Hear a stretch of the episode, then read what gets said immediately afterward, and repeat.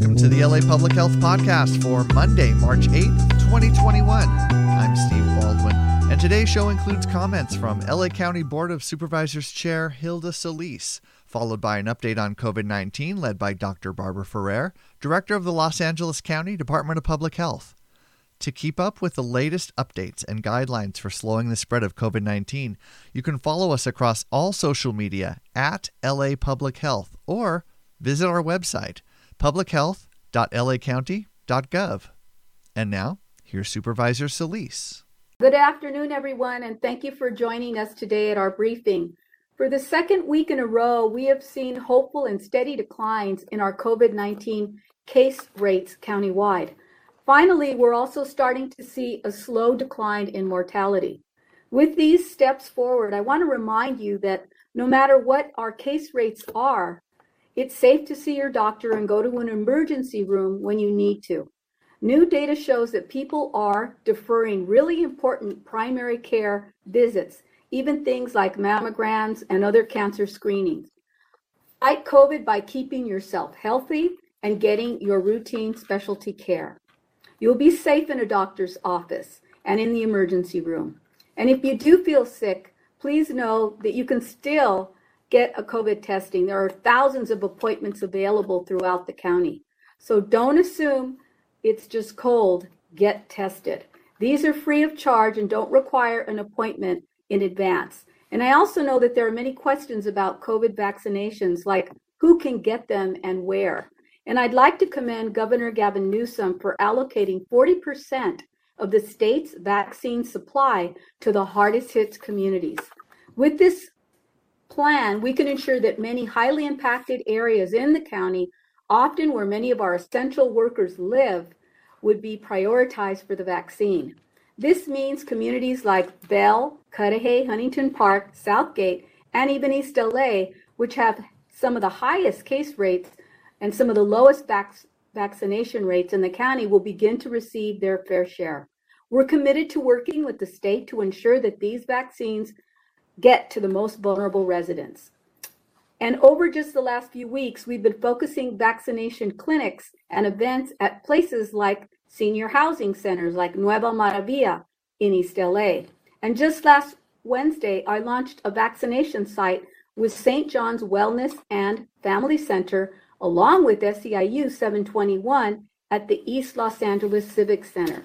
And we're also working very recently with the Mexican consulate to provide vaccines to the Pico Union Latino community. And we've also partnered with the Department of Veterans Affairs to reach those veterans in hard to reach places in the San Gabriel Valley like El Monte and West Covina.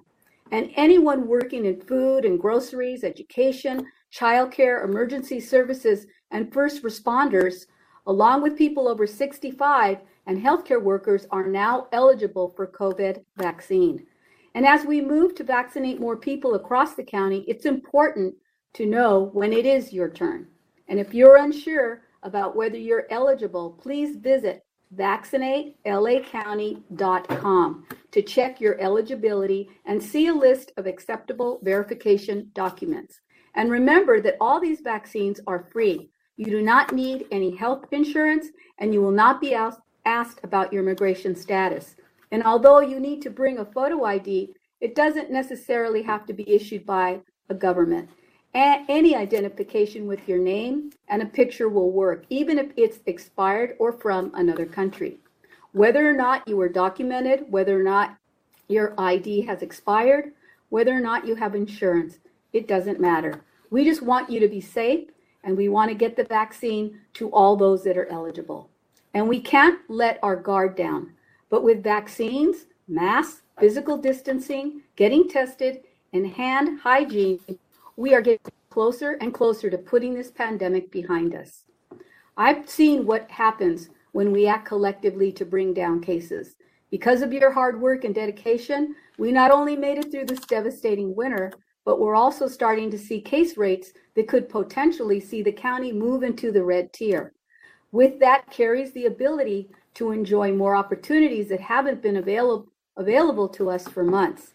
If we're given the chance to begin reopening parts of our society, we must not misinterpret that as an opportunity to drop our guard. So let's remember to keep not only those uh, persons that we keep in mind that are close to us, but also to those around us. And in the meantime, I encourage you to take advantage of resources and activities offered by the County of Los Angeles. There are still ways that we can have fun and take care of ourselves during the pandemic. We want to stay physically active. LA Department of Parks and Recreation offers free and low cost activities like virtual fitness classes at laparks.org. Looking to bring a furry friend home? You can adopt a pet through LA County Animal Care and Control. Working through these stress, stressful times and anxiety, the LA Department of Mental Health provides a range of services to people of all ages to support their wellness and recovery. And all of these resources and more can be explored by going on going to lacounty.gov or you can simply call 211 for more information. I know that these next few months won't be easy, not just for our physical and mental health, but for our economic well being as well. This pandemic and the necessary closures and safety precautions to safeguard public health have enormous consequences for our business owners. And though some have had the resources to weather the crisis, others, especially small businesses, have not been so lucky. For them, national resources like the Paycheck Protection Program were a critical lifeline to help them keep their doors open and their employees on the payroll. But even with the program intended for our smallest businesses, many found themselves crowded out by those that had relationships with larger banks who were able to get in the front of the line and get these reimbursable loans. There were many women owned and minority owned businesses, veteran owned businesses, and many to help form the diverse fabric of our local communities that were not able to receive this assistance. That's why I now welcome President Biden's announcement that for two weeks, beginning on February 24th, the Paycheck Protection Program would restrict enrollment to those with fewer than 20 employees. Those are the really small mom and pop shops. This allows lenders to focus on those that truly need it. And this temporary targeting expires in two days. This opportunity can make the difference between successfully navigating the coming months as we ramp up our vaccinations or face harsher economic realities. I strongly encourage any of our smaller businesses with fewer than 20 employees to apply right away and take advantage of the offer. And likewise, even contact our own county consumer and business affairs. For more information, you, you can go to 211. And finally, I want to address the recent surge in anti Asian American hate incidents around the country.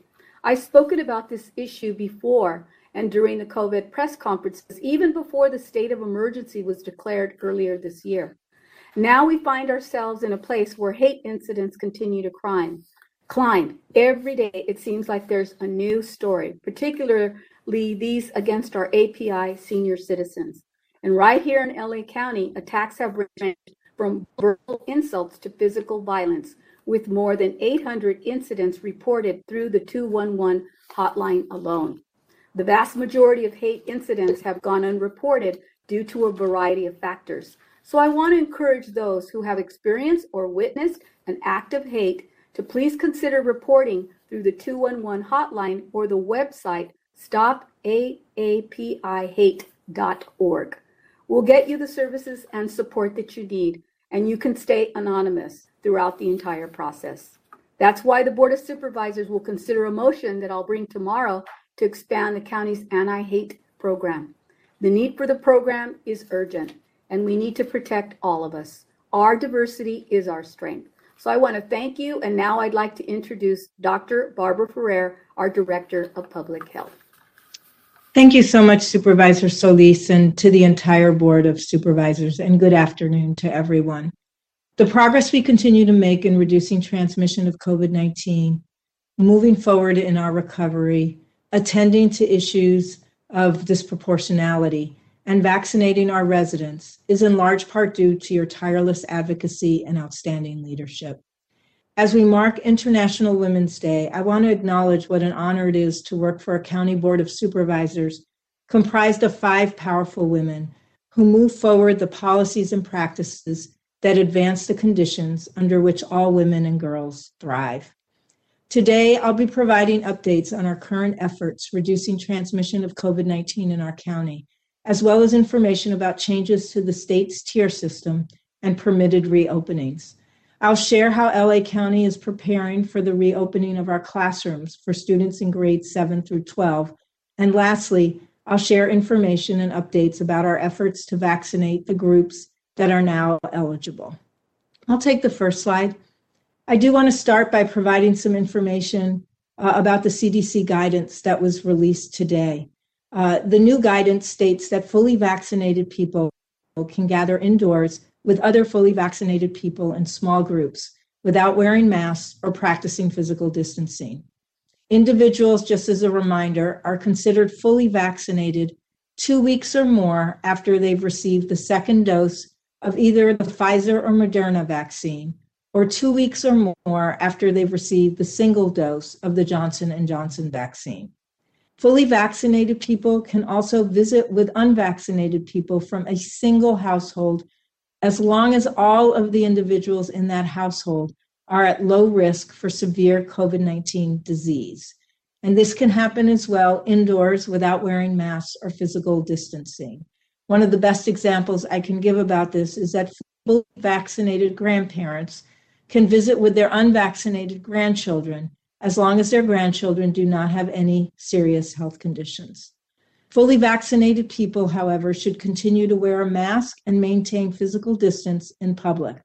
They should mask, physically distance, and practice all the other prevention measures when they're visiting, visiting unvaccinated people that are at increased risk for severe COVID 19 disease or who have even just one unvaccinated household member that's at increased risk for severe COVID 19 disease. And this means if you're around uh, multiple households uh, with people who are unvaccinated, you should again uh, maintain all of your uh, public health protections, wearing a mask, maintaining your physical distance. Uh, fully vaccinated people should also continue to avoid medium and large sized in person gatherings. There's a growing body of evidence that fully vaccinated people are less likely to have asymptomatic infection and potentially, therefore, less likely to transmit COVID 19 to others. However, given the need for additional research, preventive measures such as masking and distancing will continue to be important during our vaccine implementation and dissemination. LA County and the California Department of Public Health are obviously re- reviewing the CDC guidance and will be updating our guidance uh, later on today and tomorrow. Uh, now to, to update you on our daily numbers. And as a reminder, case and death numbers reported on Mondays represent an undercount due to the weekend lag in reporting. We are sad to report today 13 additional people have passed away, which brings the total number of COVID related deaths in LA County to 22,041. One person who died is over the age of 80 and had underlying health conditions.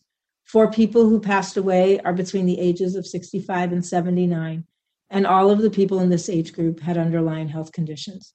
And five people who died are between the ages of 60 and 50 and 64, and all of these people also had underlying health conditions. Three people who died are between the ages of 30, 30 and 49, and none of the people in this age group had underlying health conditions. Our thoughts are with every person who has lost a loved one from COVID 19 this past year. We all mourn uh, together each unique, special person that passed away, and we send our deepest sympathies to their families and friends. We're reporting 880 new cases today, which brings the total number of cases in LA County to 1,204,018. These cases include 51,475 total cases reported by our partners in the city of Long Beach and 10,983 cases reported by the city of Pasadena. We're reporting that there are 1,132 people currently hospitalized with COVID 19, and 31% of the people who are hospitalized are in the ICU. We've investigated now a total of 4,930 residential congregate settings and non residential settings with at least one confirmed case of COVID 19. We have ongoing investigations at 567 sites, and we've closed out 4,363 investigations. The total confirmed cases in institutional settings is now 95,482, including 39,593 confirmed cases among residents and 55,889 confirmed cases among staff.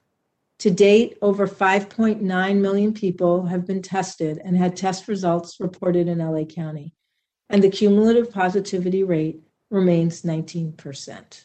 I'll take the next slide. The seven day average number of daily cases by episode date uh, has continued to decrease, as you can see. And as of February 28th, it's about 700 new cases a day. We have returned to daily case numbers that are now what we call our pre surge levels. And this is wonderful news. But it's critically important to remember that continuing declines are not inevitable. And all around the country, we now have examples of states that are starting to experience increase in cases. LA County does not exist in a bubble. And we have learned that when cases across other parts of the country increase, California can follow. So we can't afford to be complacent in our collective efforts to slow transmission.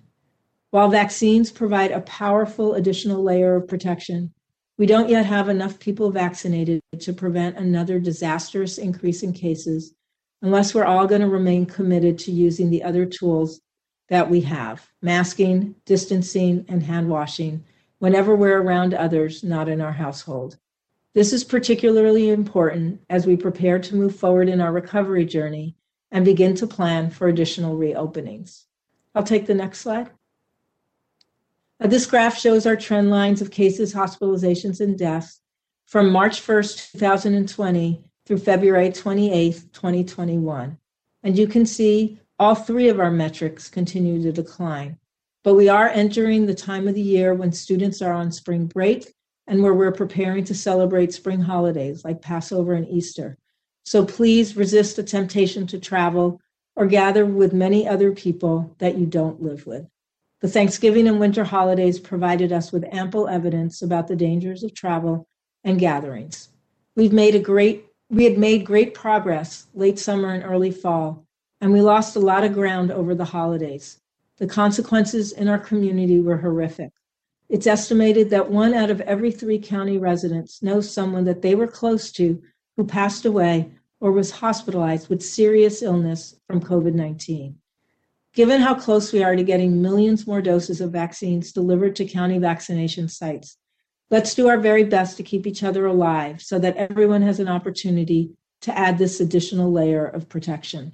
We are not yet on the other side, but we are getting close. I'll take the next slide. Last Friday, the state announced updates to their blueprint for a safer economy. In addition to assessing county case rates, positivity rates, and positivity rates in neighborhoods uh, with the lowest scores in the Healthy Places Index, the state is now taking into consideration the number of vaccinations that have been administered in the lowest resource neighborhoods statewide. Unlike the other three metrics, vaccination numbers will be calculated statewide but they'll be used to change the case rate threshold for counties to move from one tier to another. Once 2 million vaccine doses have been administered in the state to people in the communities with the lowest score in the Healthy Places Index, the threshold to move from the purple tier to the red tier will go from seven new cases per 100,000 people to 10 new cases per 100,000 people. To move to the orange tier, the threshold would remain at four cases per 100,000 people, and movement to the yellow tier will also uh, maintain the same threshold at one case per 100,000 person people.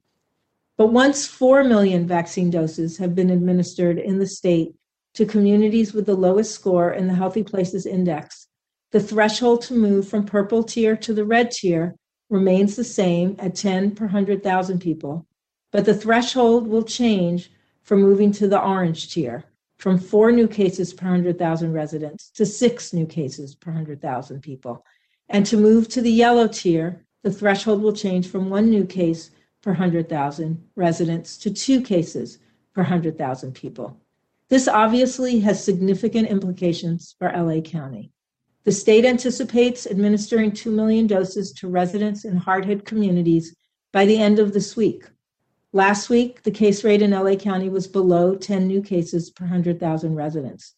If this week's adjusted case rate remains below 10 new cases per 100,000 people, our understanding is that within 48 hours of the state announcing the vaccine trigger has been met, LA County, along with other counties with qualifying case rates, would be moved into the red tier and permitted to reopen uh, for additional activities. We'll be working with the Board of Supervisors and our sector partners to prepare appropriate modifications to the health officer orders that reflect our move to the red tier. I'll take the next slide. On Friday, the state also announced a plan to permit the reopening of outdoor sporting events, live outdoor concerts, and theme parks beginning on April 1st. Starting April 1st, outdoor sporting events and outdoor live concerts will be permitted with significant capacity and infection control modifications. For counties in the purple tier, capacity at these outdoor events would be limited to 100 people or less. Reservations will be required and concessions will not be allowed. Only people who live in the region where the event is taking place would be permitted to attend. Once in the red tier, these outdoor events can open at 20% capacity, limited to in state visitors only. Concessions would be allowed only while seated. As counties move to less restrictive tiers, you can see on this graph the allowed capacity increases. Theme parks can also open for counties in the red tier starting April 1st at 15% of capacity with in state visitors only. And as counties move into less restrictive tiers, the allowed capacity again increases. Public Health is working with the Board of Supervisors and our sector partners to plan safe reopenings in LA County at these newly uh, reopened venues uh, once we get to April 1st um, depending on which tier uh, our county is in at that point. I'll take the next slide. As we plan to move into the red tier, where additional reopenings will be permitted, we're looking closely at the science to understand what practices can help reduce community transmission of COVID 19. A recent study published by the Centers for Disease Control's Morbidity and Mortality Weekly Review studied the impact of state policies related to mask use and the allowance of on premise dining at restaurants from March through December of 2020.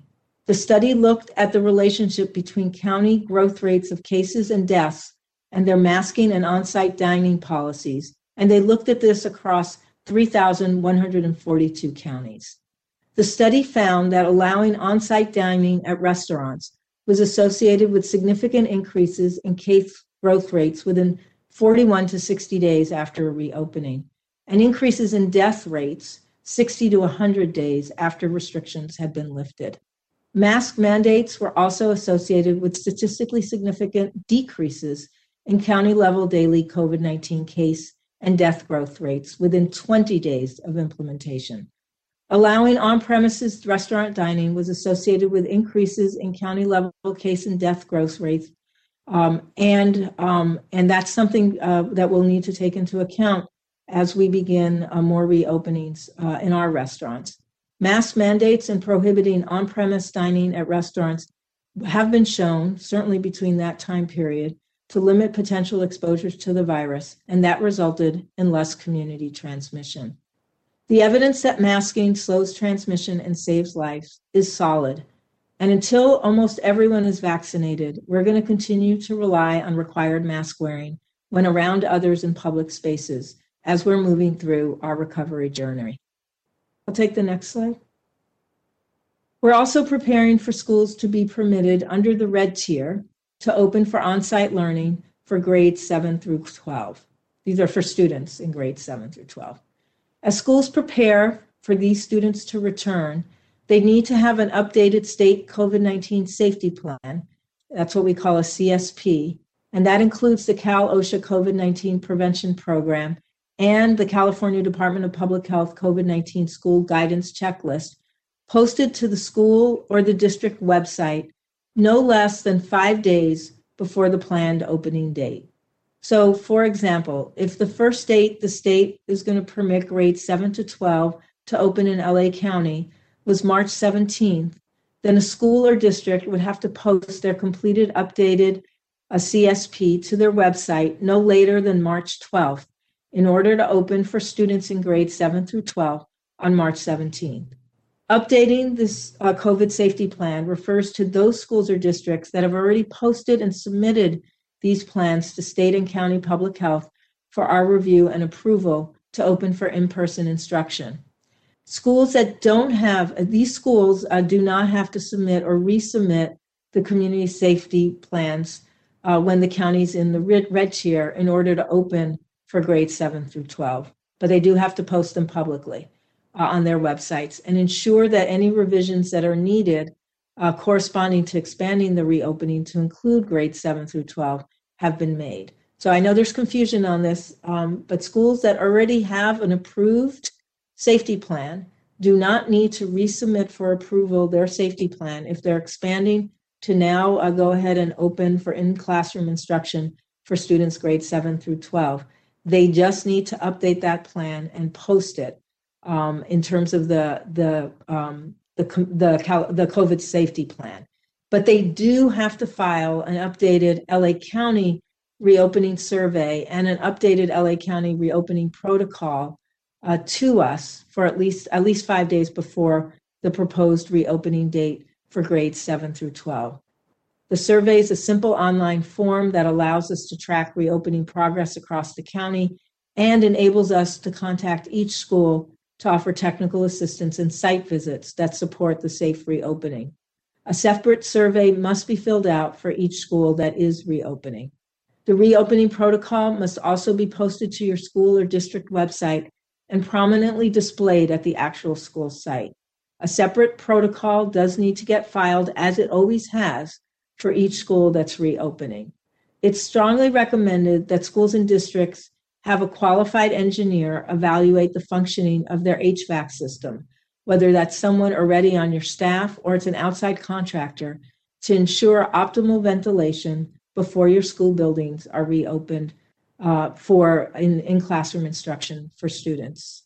Uh, local guidance regret, regarding the size and makeup of stable groups uh, for grades 7 through 12 will be available within the next 24 hours, as will our updated uh, TK through grade 12 school reopening protocols. I'll take the next slide. I do want to provide a quick update on our current overall efforts to vaccinate residents and workers in LA County. Uh, as you know, as of March 4th, we had administered 2,415,460 doses of vaccine across the county.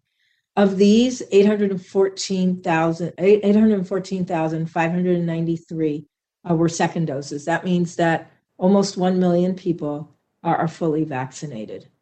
Currently, people who are eligible for the vaccine include healthcare workers, residents and staff at long term care facilities, people ages 65 and older, education and childcare workers, food and agriculture workers, and emergency service workers and law enforcement. Uh, as on March 15th, uh, we will be expanding eligibility to include people uh, with a limited uh, set of serious uh, health conditions uh, per the state's guidance. while the current data system doesn't let us assess by occupation who's been vaccinated, we do know that as of last week, 58% of LA County residents 65 and older have received at least one dose of the vaccine, and 30% have, have received both doses. Many thanks to all of our older residents for getting vaccinated, and deep appreciation to the families, friends, and vaccination site workers who made this all possible.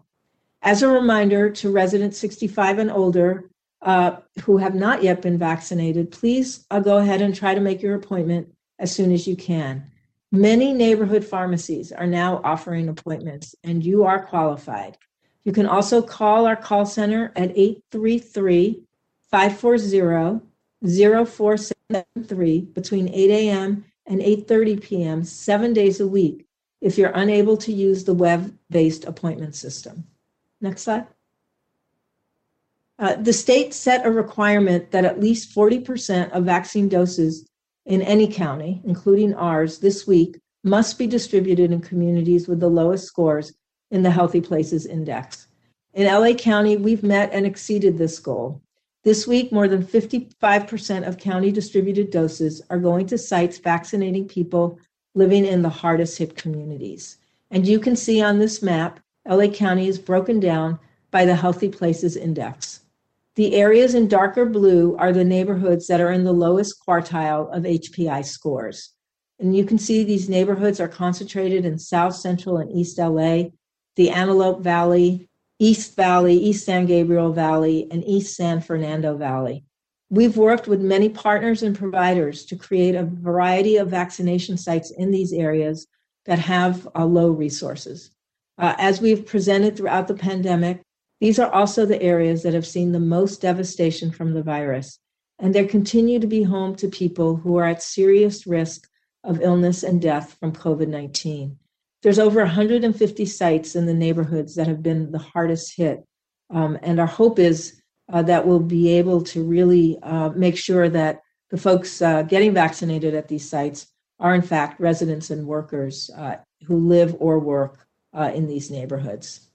Next slide. A lot of these sites are, in fact, what we call restricted or closed uh, vaccination sites to try to make sure we're reaching the hardest, the hardest hit folks. Um, this table does show the summary of the weekly distribution for this week of COVID 19 vaccines by what we call site type. Uh, you can see there's over 375 vaccination sites receiving a portion of the 312,690 total doses that are allocated to the County of LA for this upcoming week. This table does not include the doses, and I think there's over 100,000 of these that are allocated directly from the federal government to some county pharmacies, to federally qualified health centers, and to the Cal State FEMA vaccination site. Nor does it include doses that are allocated by the state to what we call the large multi county entities, such as Kaiser and UCLA. 64, 000, over 64,000 doses will be administered through the seven county sites. The city of LA will be vaccinating 54,000 people through their five sites. Our federally qualified health centers are administering over 60,000 doses, and our pharmacies are administering over 40,000 doses. We do continue to increase allocations to the community sites in the hardest hit areas to make sure that providers are serving residents in these communities and they're able to vaccinate more people. This week's allocation of 48,000, over 48,000 doses to mobile teams has significantly increased since last week because we have more teams able to set up pop up sites to help those with limited mobility in our hard hit neighborhoods. Across vaccination providers, there's much more capacity to vaccinate, and you can see that on this table. This week alone, there are over six, 626,000 appointment slots that are available. And even with our increased doses, we've only had enough doses for about 312,000 appointments. Our large capacity vaccination sites alone could provide almost 200,000 additional doses this week if we had additional supply. Next slide. Out of the 312,000 doses received this week, 38% of our doses, or 119,200 doses, are allocated for second doses that are due this week.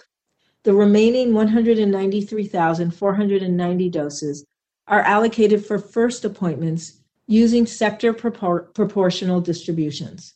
About 21% of our first dose supply is for the education sector. About 4% of first doses are being allocated to emergency to the emergency services sector. 24% of first doses are going to food and agricultural workers, and about 26% of doses are allocated for people ages 65 and older, these sector specific allocations are going to restricted or closed pods. There's an additional 26% of doses uh, that are allocated for anyone that's currently in phase 1A or phase 1B who's eligible to be vaccinated. The 54,000 Johnson & Johnson one-dose vaccines are being used this week at many community clinics, pharmacies, hospital, city and county sites, and with our mobile teams. I'll take the next slide. I want to share with you a few updates on how we're working to vaccinate people who are currently eligible uh, to be vaccinated. For people who are ages 65 and older, one of our remaining concerns is reaching homebound people and making sure that they have access to the vaccine. We're working with city fire departments and health plans to identify these folks so that we can make sure teams are getting out uh, to make sure uh, they can be vaccinated. Uh, for our food and agriculture sector, we continue our collaborations with unions, professional associations, community based organizations, and faith based organizations to reach people and register them for vaccine. Uh, we have sector specific days at our large capacity pods and we're working to coordinate worksite clinics and mobile teams that can reach workers while they're at their jobs. As I've mentioned before, there are many ways that workers can verify their eligibility for the vaccine, and that none of them require a government issued photo ID. We're also making sure that information on getting vaccinated is available in both linguistically and culturally appropriate portals. For the emergency services sector, we're continuing to assist on defining eligible roles in this category. And now we're working with courts, with the Department of, uh, of uh, Public Works, and other organizations to make sure that people who are eligible know that they're eligible and are able to get vaccinated.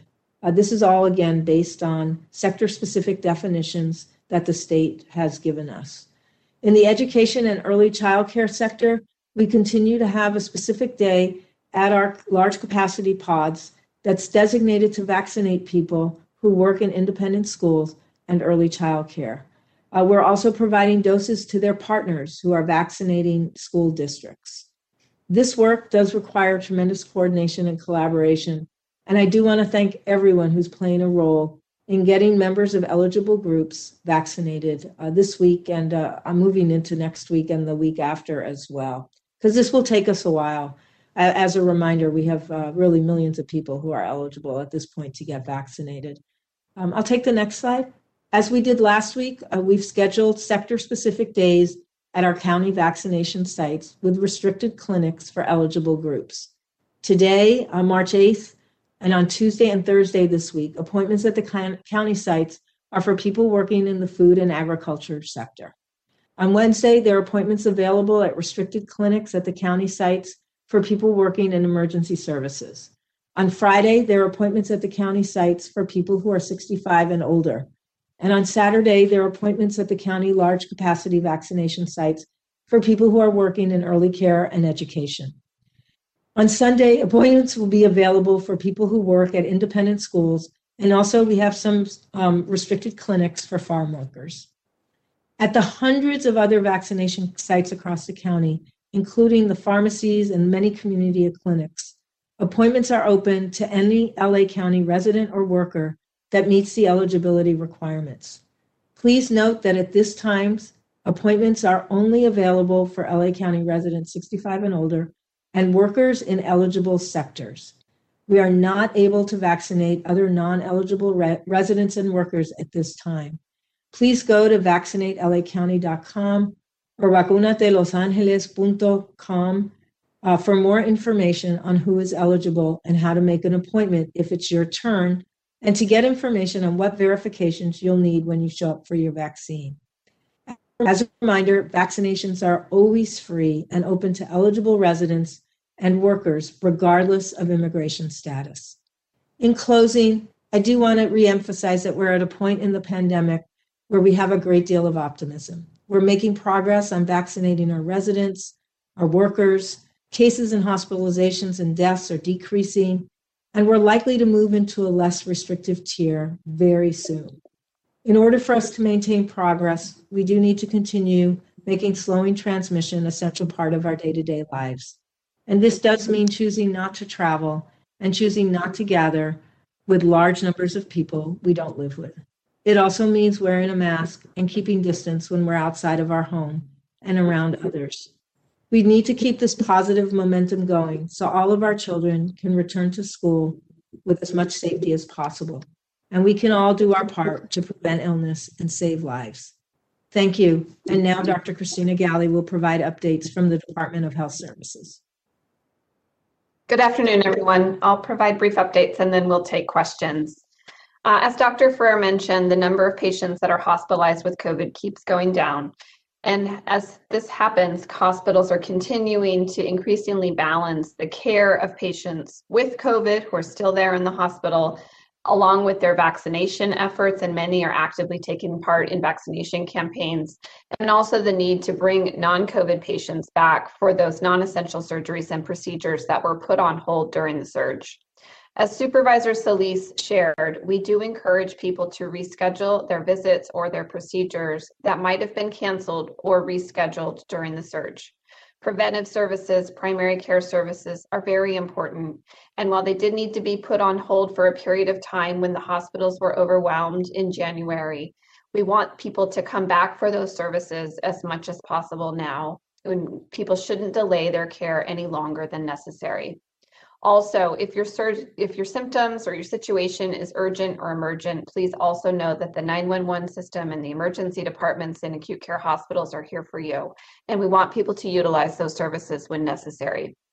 For the DHS hospitals, our four hospitals, for the first time in months, the number of patients that we are caring for with COVID 19 has dipped below 100. This has allowed us to return the staff that were deployed to the inpatient units back to their home facility and home units. We've also been able to close four of the seven quarantine and isolation sites that were operated by DHS's Housing for Health unit. And at the same time, DHS has ramped up vaccination efforts for the populations that we serve. So, in addition to vaccinating our healthcare workforce that uh, works for DHS, we have also provided vaccine for those who are eligible among the patients that we care for within our delivery system. This includes providing over 33,000 doses of vaccine for our patients that are seen in the DHS hospitals and clinics, over 600 doses for inmates in the LA County jail system who are eligible to date, and over 2,300 doses to persons experiencing homelessness who are eligible, as well as the healthcare workers that serve them. As a physician, I hear a lot of concerns about various vaccines, especially from people who are concerned about the safety of the vaccine and also about which of the three now available vaccines might be the best one to receive. And I want to reassure you that all of the three vaccines have been thoroughly tested for safety as well as for their effectiveness in thousands and thousands of individuals, and they've been shown to be safe. And while the vaccines do differ slightly, the ways in which they are the same are much greater and much more important than the ways in which they are different. They are similar in the attribute that matters most, and that's their ability to prevent the most serious courses of illness with COVID and the ability to prevent death.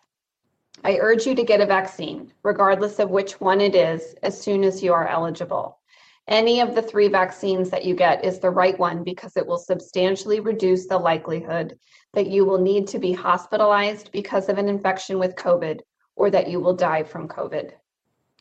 It's important to also remember that while it will take a while for everyone to get their vaccine, COVID testing still needs to be a necessary part of our lives so that we can quickly identify new infections and suppress them before they become a risk to the broader community and risk ramping up into another surge. The news of the continued decline in test positivity is extremely good and encouraging. It's the biggest piece of evidence that the transmission of COVID has truly subsided within our communities.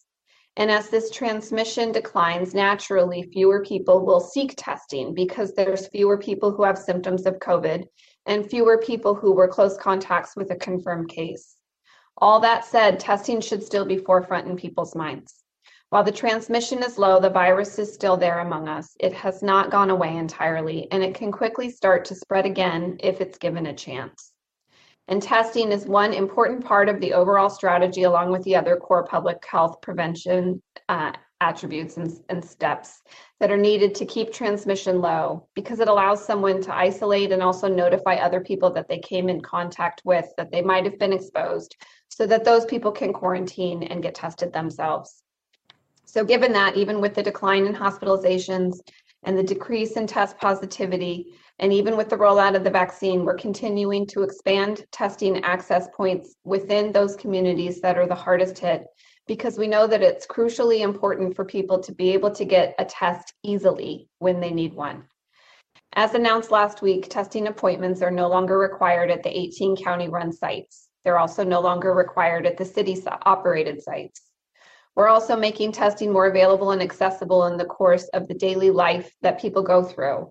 through places like pop up sites in places such as parks and in grocery stores. We have a total currently of 20 active pop up sites across the county, and they come in three varieties. So, first, there's pop ups with our partner core that are walk up sites, and they're generally located in large parks or churches. And we move those around every couple of weeks to meet the need in different communities. Examples of those are one in Magic Johnson Park, one at the Seventh day Adventist Church in Altadena. We also have kiosk and van based pop ups that we do, do in partnership with Fulgent.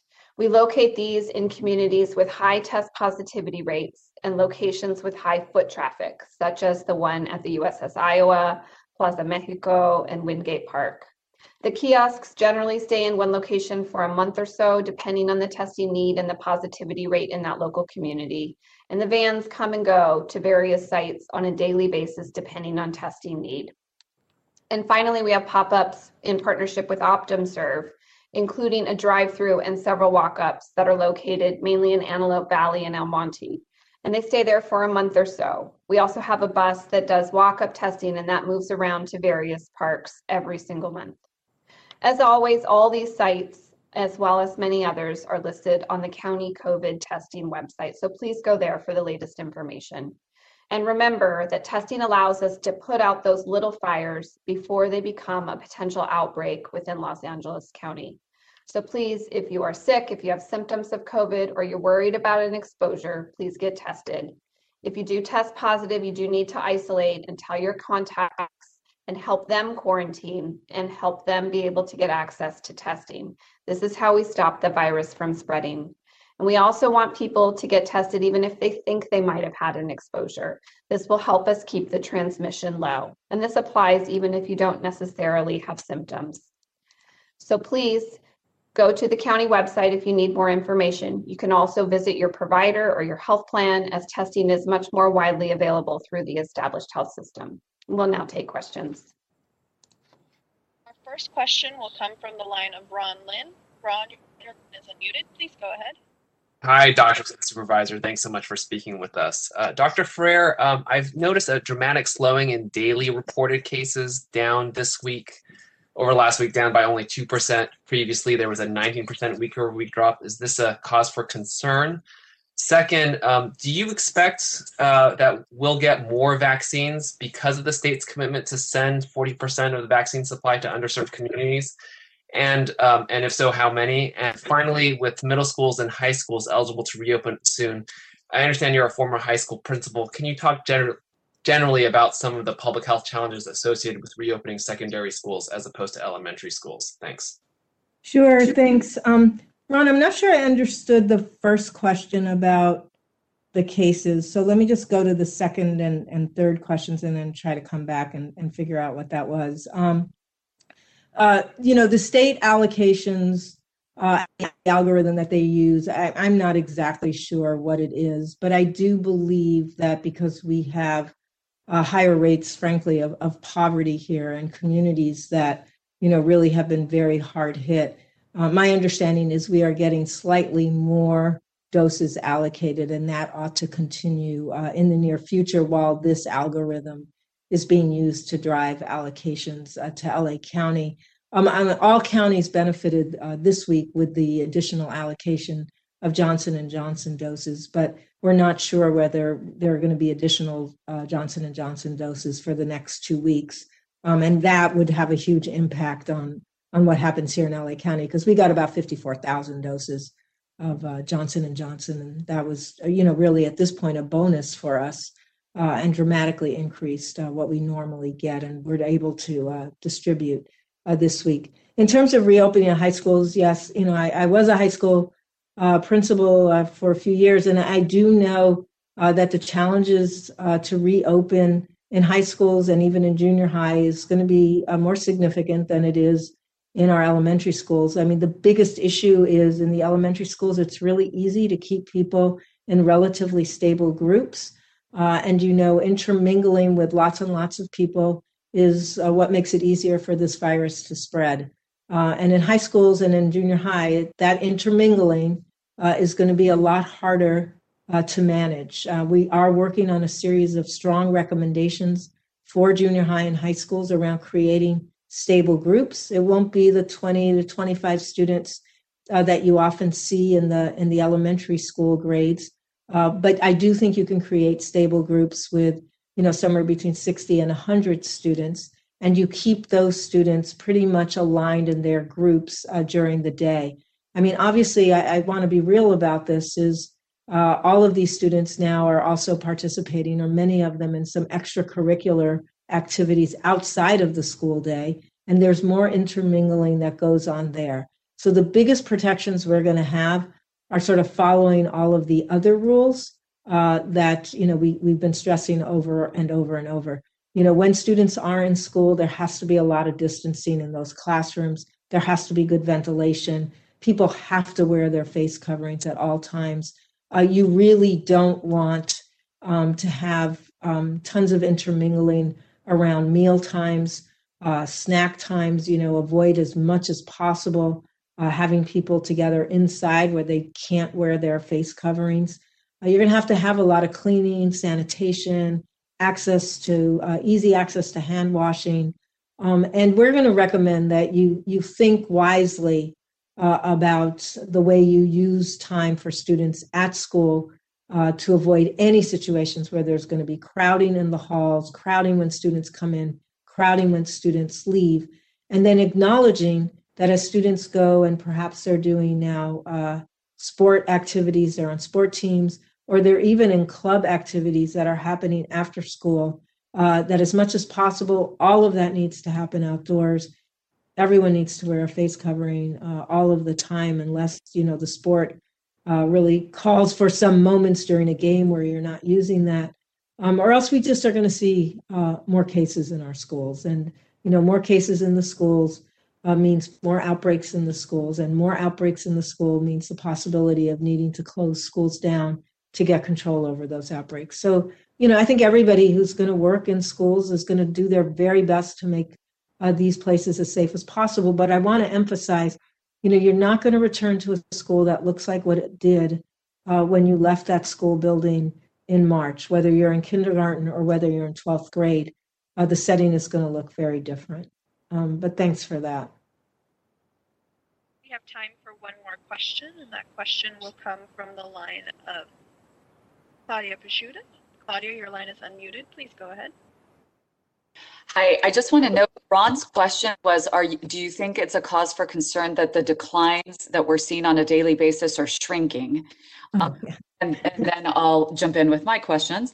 Um, so do you think LA County could be moving to red as early as March 15th? And if, if uh, we do go to red, does the county plan to lift all restrictions as allowed under red immediately, or is it going to phase in the reopenings? And then uh, is there any update on the variant and any plans to expand sequencing given the growing concern about them? Thank you. Yeah, thanks. Um, and, and thanks for clarifying. I'm so, I'm sorry, Ron. I, I wasn't really uh, capturing everything you had said for the first question. Um, is the decline in cases a cause for concern? I mean, I, you know, I, I don't think it's a cause for concern as long as we continue to see a decline. I think it becomes, uh, you know, if we had a huge, huge increase and then we had a very steep decline and we and we needed that very steep decline and we needed it to come because we had such a steep increase. Um, I didn't anticipate that we would stay with such a steep decline. Um, I, but I do want to um, impress upon all of us that uh, we would love to continue to see a decline and not to be settling right now. I think the issue is, you know, uh, are we settling at about, you know, what may be slightly under a thousand cases a day, uh, maybe even less. We'll have to wait and see where we land this week. Uh, or are we continuing to see a, a slow but steady decline? Our hope is that it's a slow and steady decline in order to move into uh, other tiers, uh, you know, not the red tier, which I'll get to in a second, but into orange or yellow, a county would need to see uh, continued decline in cases. So the recovery journey depends on the continued decline. Um, so I, it's not I'm concerned that it's not as steep, but I do want to say we got to continue to do our work to slow the spread, or again, our recovery journey gets um, you know gets thwarted. Um, I do think it's it's highly likely that we will become eligible for the red tier, uh, maybe before uh, the middle of next week. It, it may happen anytime uh, after we actually uh, become eligible because of meeting the state threshold for those 2 million uh, admi- those 2 million doses being administered to people in the hardest hit communities.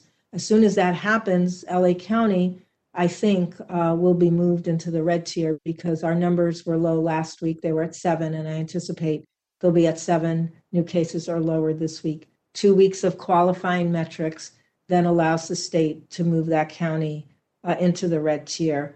Um, and yes, we are working uh, with the Board of Supervisors and all of our sectors uh, to plan for uh, what will be a sensible and safe reopening uh, as permitted uh, by the state, but as appropriate uh, for our county. And we'll be sure to share that information not only with all of you, but really importantly with all of the sectors uh, in a very timely way later on this week. So we're working at looking through all of the new documents that the state has issued, um, all of the new opportunities that the state issued, and trying to uh, work with the board and with our sectors uh, to make a, a reasonable plan about how we move forward. The one area where we've been clear, because there there is a need for a lot, lot of planning, is that um, the state will, once we're in red, permit students to go back to school uh, in grades seven through 12, if that's a decision of a school or a district.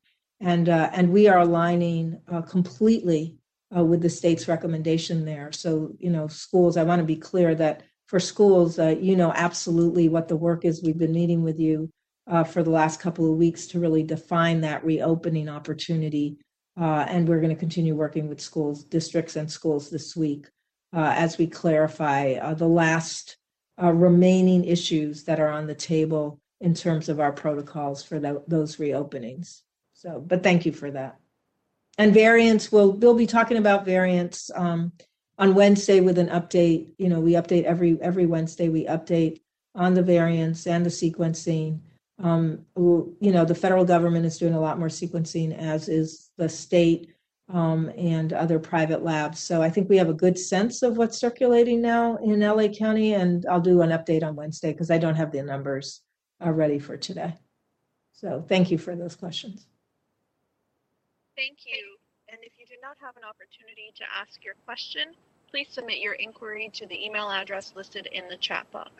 And now we will transition to remarks in Spanish, turning it over to Supervisor Hilda L. Solis. Please go ahead. Sí, muchas gracias. Buenas tardes a todos. Por la segunda semana consecutiva, hemos visto menos que casos de COVID-19 en todo el condado. Y es bueno reportar que también hay menos personas falleciendo. Les quiero recordar que es importante ver a su médico y a ir a emergencia cuando lo necesita. Muchos no están tomando sus mamografías y otras pruebas de detección del cáncer y otras enfermedades. Por favor, no espere para buscar atención. Y si se siente enfermo, toma la prueba de COVID-19. Tenemos miles de citas disponibles en todo el condado y son gratis y no necesitan una cita. No pierda tiempo. Si es gripe, hágase la prueba. También Sí que hay muchas preguntas sobre las vacunas de COVID, como quiénes pueden recibirlas y dónde. Les quiero dar las gracias al gobernador Newsom por asignar a la 40% de vacunas del estado a las comunidades más impactados. Esto es uh, muy bueno para noticias para ciudades como en mi distrito de Bell, de Cudahy, Huntington Park, Southgate y el este de Los Ángeles van a recibir su parte justa. Estamos comprometidos a trabajar con el Estado para asegurar que las vacunas lleguen a nuestros residentes más vulnerables. Durante las últimas semanas hemos concentrado las clínicas móviles en lugares como Nueva Maravilla en el este de Los Ángeles. El miércoles pasado lancé un sitio de vacunación con St. John Well Child y Familia Center y SCIU 721 en el Centro Cívico del Este de Los Ángeles. También estábamos trabajando con el Consulado de México para dar vacunas en la comunidad de Pico Union MacArthur Park. Y nos asociamos con el Departamento de Asuntos de Veteranos para ayudar a los veteranos en la Valle de San Gabriel, como por ejemplo en la ciudad de El Monte y Huescovina. Cualquier persona que trabaja en alimentos y agricultura, educación, cuidado de niños, servicios de emergencia, junto con personas mayores de 65 años y trabajadores de salud, ahora son elegibles para una vacuna. Si quiere confirmar si es elegible, llama a 211, por favor.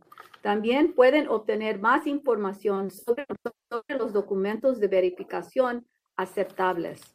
Y recuerde, las vacunas son gratis. No ocupa seguro médico y no les van a preguntar sobre su estado migratorio. Y aunque debe traer una identificación con un foto, no es necesario que sea por el gobierno. Cualquier identificación con su nombre y foto es aceptable, incluso si está vencida de otro país. No podemos bajar la guardia, pero con las vacunas, tapabocas y la distancia física y las pruebas estamos cada vez más cerca de dejar atrás esta pandemia. Con las tasas de casos bajando, es posible que el condado se mueve el nivel rojo. Solo necesitamos mantenernos fuertes por un poco más tiempo. Sí, y sé que vuelvan a abrir partes de nuestra sociedad, no deberíamos de bajar la guardia. Y les pido que aprovechen los recursos y actividades que ofrezcan el condado en este tiempo, como por ejemplo actividades recreativas, adoptando una mascota y obteniendo servicios gratis de salud mental. Pueden obtener más información sobre estos recursos y programas llamando al 211. Y sé que otros próximos meses van a ser difíciles para nuestra salud y nuestra economía. Por eso, también aplaudo el anuncio del presidente Biden que tomó efectivo a partir de 24 de febrero por dos semanas el programa de protección de cheques de pagado va a limitar la inscripción a aquellos con menos de 20 empleados. Esto permite que los bancos se concentren, concentran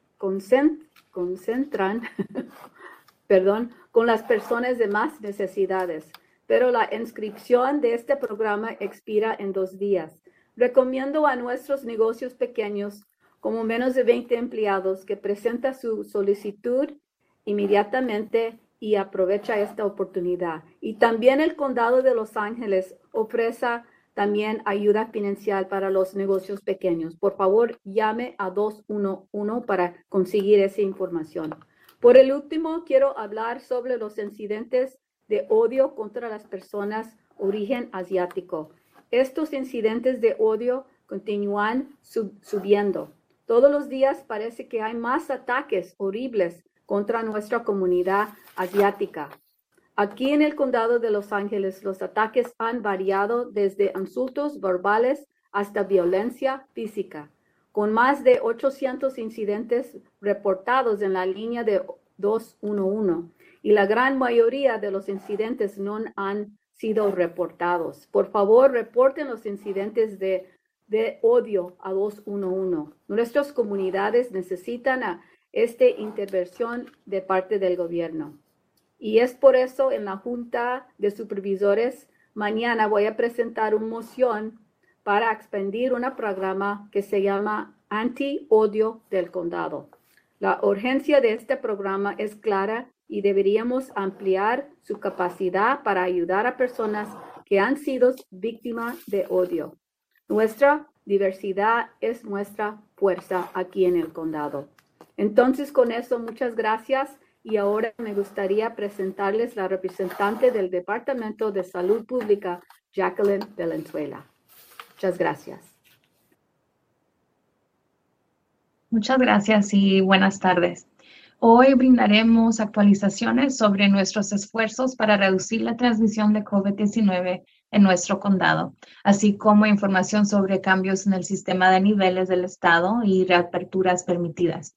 Compartiremos cómo el condado de Los Ángeles está preparando para la reapertura de nuestras aulas para los grados 7 al 12 Y por último, compartiremos información sobre nuestros esfuerzos para vacunar a los grupos que ahora son elegibles.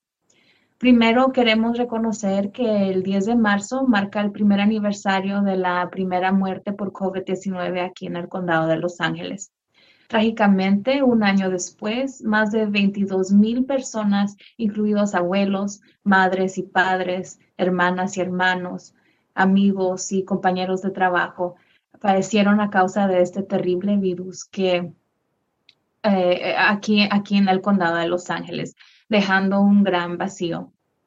Y COVID-19 es la causa principal de fallecimientos en el condado de Los Ángeles. Para poner esto en perspectiva, antes de COVID-19, la causa principal de fallecimientos en el condado de Los Ángeles era la enfermedad coronaria, ya sea del corazón. Desde el 1 de marzo del 2020 hasta el 22 de febrero del 2021, hubo 10.961 muertes debido a enfermedades coronarias en el condado de Los Ángeles.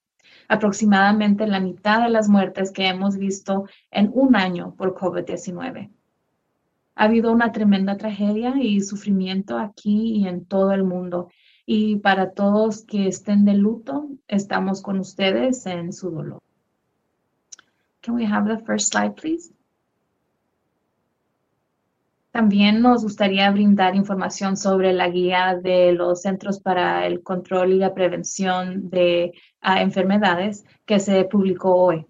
La guía establece que las personas completamente vacunadas pueden reunirse en el interior de sus hogares con otras personas completamente vacunadas en grupos pequeños sin usar máscaras o practicar el distanciamiento físico. Los individuos se consideran completamente vacunados dos semanas o más después de haber recibido la segunda dosis de Pfizer o Moderna o dos semanas o más después de ah, haber recibido la dosis única de la vacuna Johnson Johnson. Las personas completamente vacunadas también pueden reunirse en el interior de sus hogares con otras personas no vacunadas de un solo hogar uh, que tienen un riesgo bajo de contraer enfermedad grave por COVID-19 uh, ah, sin usar máscaras o distanciamiento físico. Por ejemplo, eh, los abuelos completamente vacunados pueden visitar a sus nietos no vacunados, siempre que sus nietos no tengan problemas graves de salud. Las personas completamente vacunadas deben seguir usando una máscara y mantener la distancia física en público. Deben enmascararse, distanciarse físicamente y practicar otras medidas de prevención cuando visiten a personas no vacunadas con mayor riesgo de enfermedad grave por COVID-19 o que tengan un miembro del hogar no vacunado con mayor riesgo de enfermedad grave. Y cuando estén cerca de personas no vacunadas de varios hogares. Las personas completamente vacunadas también deben evitar las reuniones en persona ah, de tamaño mediano y grande. Estamos viendo más evidencia de que las personas completamente vacunadas tienen probabilidades de tener una infección sin síntomas y potencialmente menos probabilidades de transmitir COVID-19 a otras personas. Sin embargo, dada la necesidad de investigación adicional, las medidas preventivas eh, continúan siendo importantes durante la implementación de la vacuna. El Condado de Los Ángeles y el Departamento de Salud Pública del Estado de California están revisando esta guía de los CDC y actualizarán próximamente. Ahora, para actualizarlos sobre nuestros números diarios, y como recordatorio, los números de casos y muertes informados hoy representan un recuento insuficiente debido al retraso del fin de semana. Nos da tristeza informar que hoy 13 personas más han fallecido, lo que eleva el número total de muertes relacionadas con COVID-19 en el condado de Los Ángeles a 22.041. Hoy también estamos reportando 880 nuevos casos eh, lo que eleva el número total de casos en el condado de Los Ángeles a 1.204.018. Estamos informando que 1.132 personas están actualmente hospitalizadas con COVID-19 y el 31% de las personas que están hospitalizadas están en unidades de cuidados intensivos. El total de casos confirmados en entornos institucionales es de 95.482 incluidos tanto el personal como los residentes. Hasta la fecha, más de 5.9 millones de personas se han sometido a pruebas de COVID-19 y se han informado los resultados de las pruebas al condado de Los Ángeles. Y la tasa de positividad acumulada es del 19%. Next slide, please. El promedio de siete días de casos diarios por fecha de episodio ha seguido disminuyendo y al 28 de febrero es de alrededor de 700. Hemos vuelto a los números de casos diarios que vimos antes del aumento repentino. Esta es una noticia maravillosa, pero es muy importante recordar que las continuas disminuciones no son inevitables y en todo el país ahora hay estados que están viendo aumentos en casos. En el condado de Los Ángeles no, perdón, el condado de Los Ángeles no existe en una burbuja y hemos aprendido que cuando aumentan los casos en otras partes del país, California puede ser el próximo de ver estos aumentos. No podemos permitirnos el lujo de bajar la guardia en nuestros esfuerzos colectivos para frenar la transmisión. Si bien las vacunas brindan una poderosa capa adicional de protección, aún no tenemos suficientes personas vacunadas para evitar otro aumento desastroso de casos a menos que sigamos comprometidos con el uso de las otras herramientas que ya todos conocemos, el uso de máscaras, el distanciamiento físico cuando estamos alrededor de personas que no viven con nosotros y el lavado de las manos con frecuencia. Esto es particularmente importante mientras nos preparamos para avanzar en nuestro viaje hacia la recuperación y comenzamos a planificar reaperturas adicionales. Next slide, please. Este gráfico muestra las líneas de tendencia de casos, hospitalizaciones y fallecimientos desde el 1 de marzo del 2020 hasta el 28 de febrero del 2021. Si bien los tres indicadores continúan disminuyendo, a medida que nos acercamos a la época del año escolar en que los estudiantes están de vacaciones de primavera y nos preparamos para celebrar los días festivos como por ejemplo el día de Pascua, Ah, por favor, debe resistir la tentación de, de viajar o de reunirse con personas con las que no vive. El Día de Acción de Gracias y las vacaciones de invierno nos dieron mucha evidencia del peligro que presentan los viajes y las reuniones durante esta pandemia. Hicimos un gran progreso a, a, fines del verano y principios del otoño y perdimos ese progreso durante las vacaciones eh, y las consecuencias en nuestras comunidades fueron horribles. Se estima que una de cada tres personas que viven en el condado uh, conocen o tienen a alguien cercano que falleció o fue hospitalizado por causas de COVID-19. Dado lo cerca que estamos de recibir millones de dosis más de vacunas en los centros de vacunación del condado, hagamos nuestro mejor esfuerzo para mantenernos vivos y saludables unos a otros para que todos tengamos la oportunidad de agregar esta capa adicional de protección. Todavía no estamos completamente fuera de esta pandemia. Next slide, please. El viernes pasado, el Estado anunció actualizaciones a su plan para una economía más segura además de evaluar las tasas de casos del condado y las tasas de positividad en las comunidades con los niveles más bajos en el índice de lugares saludables, el Estado ahora también está tomando en consideración la cantidad de vacunas que se han administrado en las comunidades con bajos recursos a través del Estado. A diferencia de, los otros tres indicadores, las cifras de vacunación se calcularán en todo el estado y se usarán para cambiar los umbrales de la tasa de casos para que los condados pasen a un nivel a otro. Una vez que se hayan administrado dos millones de dosis de vacunas en el estado a las comunidades con la puntuación más baja en el índice de lugares saludables, el lugar para pasar del nivel morado al rojo pasará de 7 casos nuevos por cada 100.000 personas a 10 casos nuevos por 100.000 personas. Para pasar al nivel anaranjado, el umbral seguirá en cuatro casos por cada 100.000 personas y para pasar al nivel amarillo, el umbral seguirá en uno. Tan pronto como se han administrado 4 millones de dosis de vacunas en el estado a las comunidades con el índice más bajo en el índice de los lugares saludables, el umbral para pasar al nivel morado al nivel rojo ah, seguirá en 10 por cada 100.000 personas, pero el umbral cambiará para pasar al nivel anaranjado. Eh, cambiará de 4 casos por cada 100.000 personas a 6 casos por cada 100.000 personas. Y para pasar al nivel amarillo, el umbral cambiará de un caso por cada 100.000 personas a dos casos por cada 100.000 personas. Esto obviamente tiene implicaciones significativas para el condado de Los Ángeles. El Estado anticipa administrar 2 millones de dosis a las personas que viven en las comunidades más afectadas al final de la semana. La, semana pasada, la tasa de casos en el condado de Los Ángeles estuvo por debajo de 10 casos nuevos por cada 100.000 personas.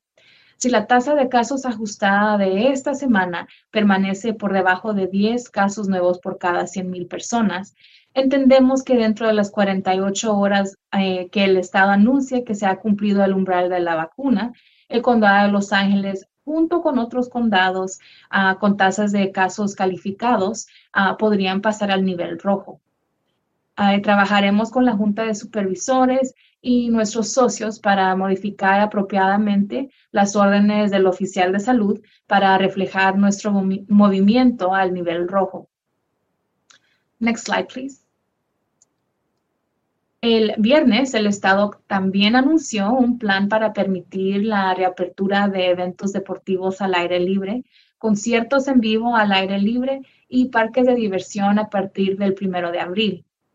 A partir del primero de abril eh, se permitirán eventos deportivos al aire libre y conciertos en vivo al aire libre con modificaciones significativas de capacidad y control de infecciones. Para los condados en el nivel morado, la eh, capacidad en estos eventos al aire libre se limitará a 100 personas o menos. Se va a requerir reservaciones y no se permitirán concesiones. Solo podrán asistir las personas que viven en el condado donde se lleva a cabo el evento.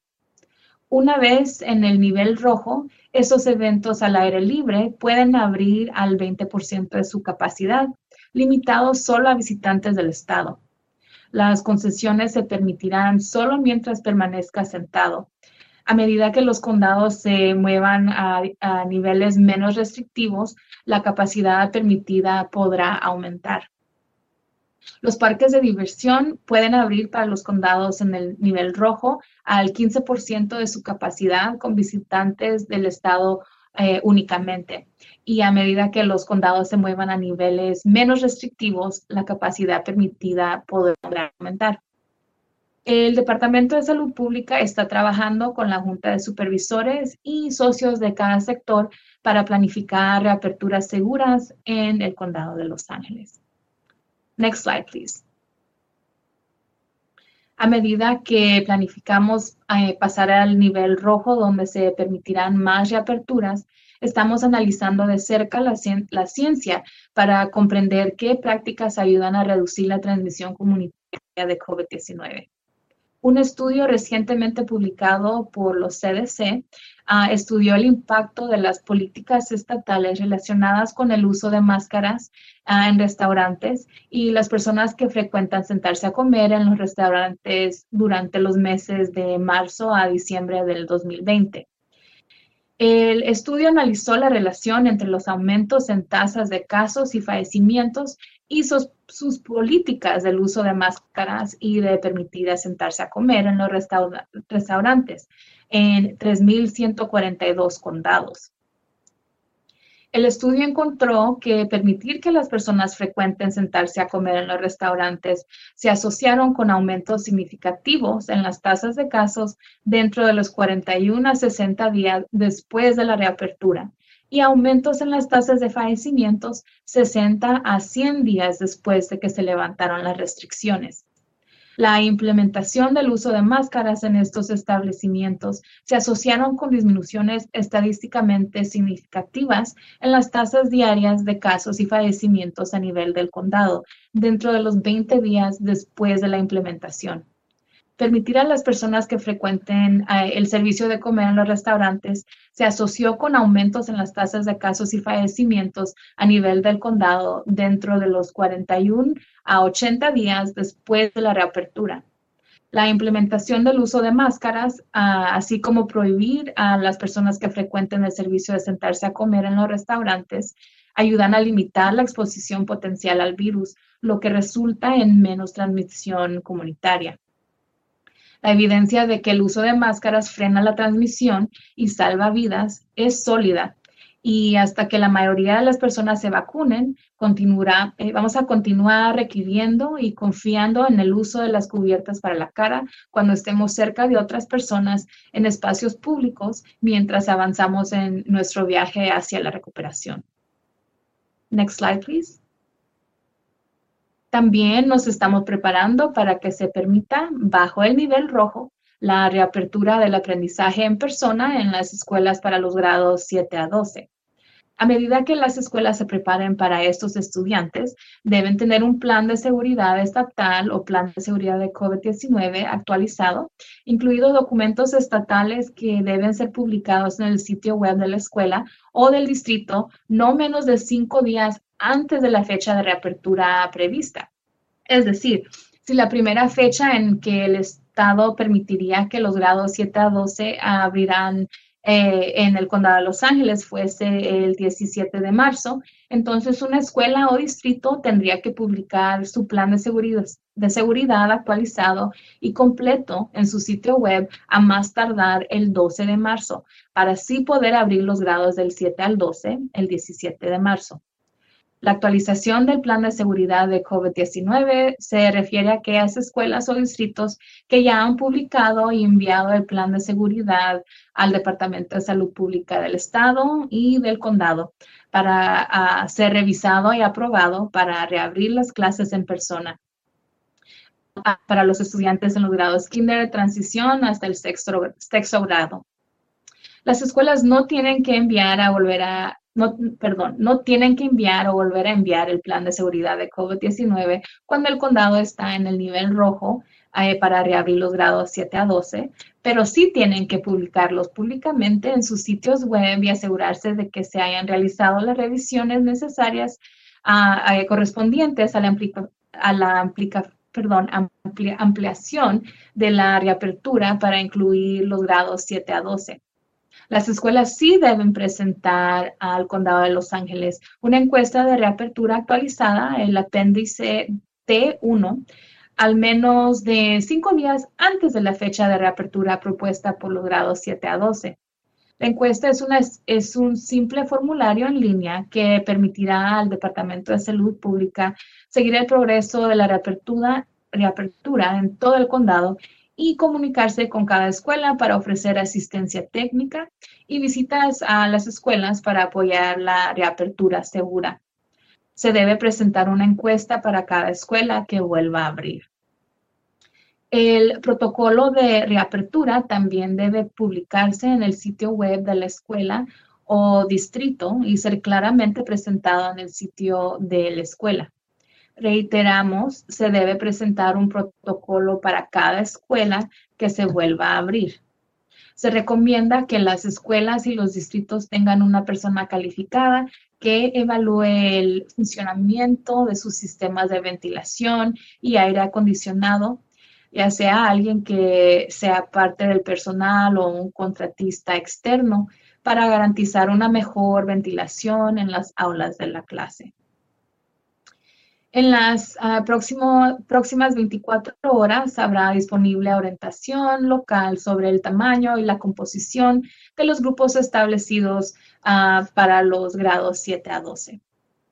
Next slide, please. Para actualizarlos sobre nuestros esfuerzos que estamos utilizando para vacunar a las personas y trabajadores en el condado de Los Ángeles, a partir del 4 de marzo, eh, hemos administrado 2.415.460 dosis de vacunas en el condado. De estos, 814.593 eh, fueron segundas dosis. Actualmente, las personas que son elegibles para la vacuna incluyen trabajadores de salud, personas que viven y los trabajadores de los centros de cuidado a largo plazo, la población de 65 años o más, trabajadores de educación y cuidado infantil, trabajadores de alimentos y agricultura, y trabajadores de servicios de emergencia y, eh, y socorristas. Si bien el sistema de datos actual no nos permite evaluar por tipo de trabajo quién ha sido vacunado, sabemos que el 58% de la población del condado de Los Ángeles de 65 años o más han recibido al menos una dosis de la vacuna y el 30% ha recibido ambas dosis. Muchas gracias a toda nuestra población eh, mayor por vacunarse y queremos darle un profundo agradecimiento a las familias, amigos y trabajadores de los centros de vacunación quienes hicieron uh, que y siguen haciendo esto posible. Next slide, please. El Estado eh, estableció el requisito de que al menos el 40% de las dosis de vacunas en un condado esta semana se distribuyan en las comunidades con los puntajes más bajos en el índice de lugares ah, con mejores calidades de vida. En el condado de Los Ángeles hemos cumplido y superado esta meta. Esta semana, más del 55% de las dosis distribuidas por el condado se destinarán a sitios donde se vacunan a las personas que viven en las comunidades más afectadas. Este mapa muestra el condado de Los Ángeles por, eh, desglosado por el índice de calidad de vida, es decir, lugares saludables. Las áreas en azul más oscuro son los vecindarios que se encuentran en el cuartil más bajo de puntajes de, de altos índices de calidad de vida. Como puede ver, estos vecindarios se concentran en el sur, centro y este de Los Ángeles y en el Valle del Antílope. Hemos trabajado con muchos socios y proveedores para crear una variedad de centros de vacunación en estas áreas. Como hemos presentado a, lo largo de la pandemia, estas son las áreas que han visto la mayor devastación por este virus y continúan albergando a las personas que tienen mayor riesgo de enfermedad eh, grave y hasta la muerte por causas de COVID-19. Hay más de 100 centros de vacunación en los vecindarios que han sido más afectados. Next slide, please. Esta tabla muestra el resumen de nuestra distribución semanal de vacunas uh, por tipo de sitio hay más de 375 centros que reciben una parte de las 312.690 dosis totales asignadas al condado de Los Ángeles para la próxima semana. Esta tabla no incluye las dosis asignadas directamente por el gobierno federal a algunas farmacias del condado y centros de salud calificados a nivel federal y el centro de vacunación de la Universidad de Cal State eh, como requisito de admisión para eh, estudiantes del primer año. ni tampoco incluye las dosis asignadas por el Estado a las grandes entidades de varios condados como Kaiser y UCLA. Se administrarán 64.300 dosis a través de los siete centros de vacunación del condado. Los centros de vacunación de la ciudad de Los Ángeles vacunarán a 54 mil personas a través de sus cinco centros de vacunación. Ahora nuestros centros de salud calificados a nivel federal están administrando más de 60 mil dosis y las farmacias están administrando más de 40 mil dosis. Continuamos aumentando las asignaciones a estos centros de vacunación comunitarios para asegurarnos de que los proveedores que atienden a nuestras comunidades eh, más afectadas puedan vacunar a más personas. La asignación de esta semana de 48.190 dosis a equipos móviles ha aumentado significativamente desde la semana pasada, ya que tenemos más equipos capaces de configurar sitios emergentes para ayudar a las personas con ah, movilidad limitada en los vecindarios más afectados.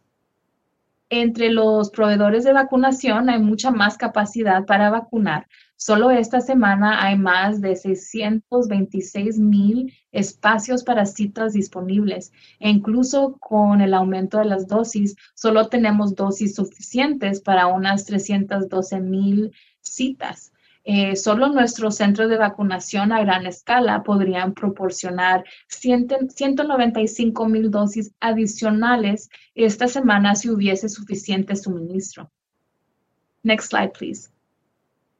De las 312 dosis recibidas para esta semana, el 38%, es decir, 119.200 dosis, se asignan a las segundas dosis que eh, ah, van a ser esta semana.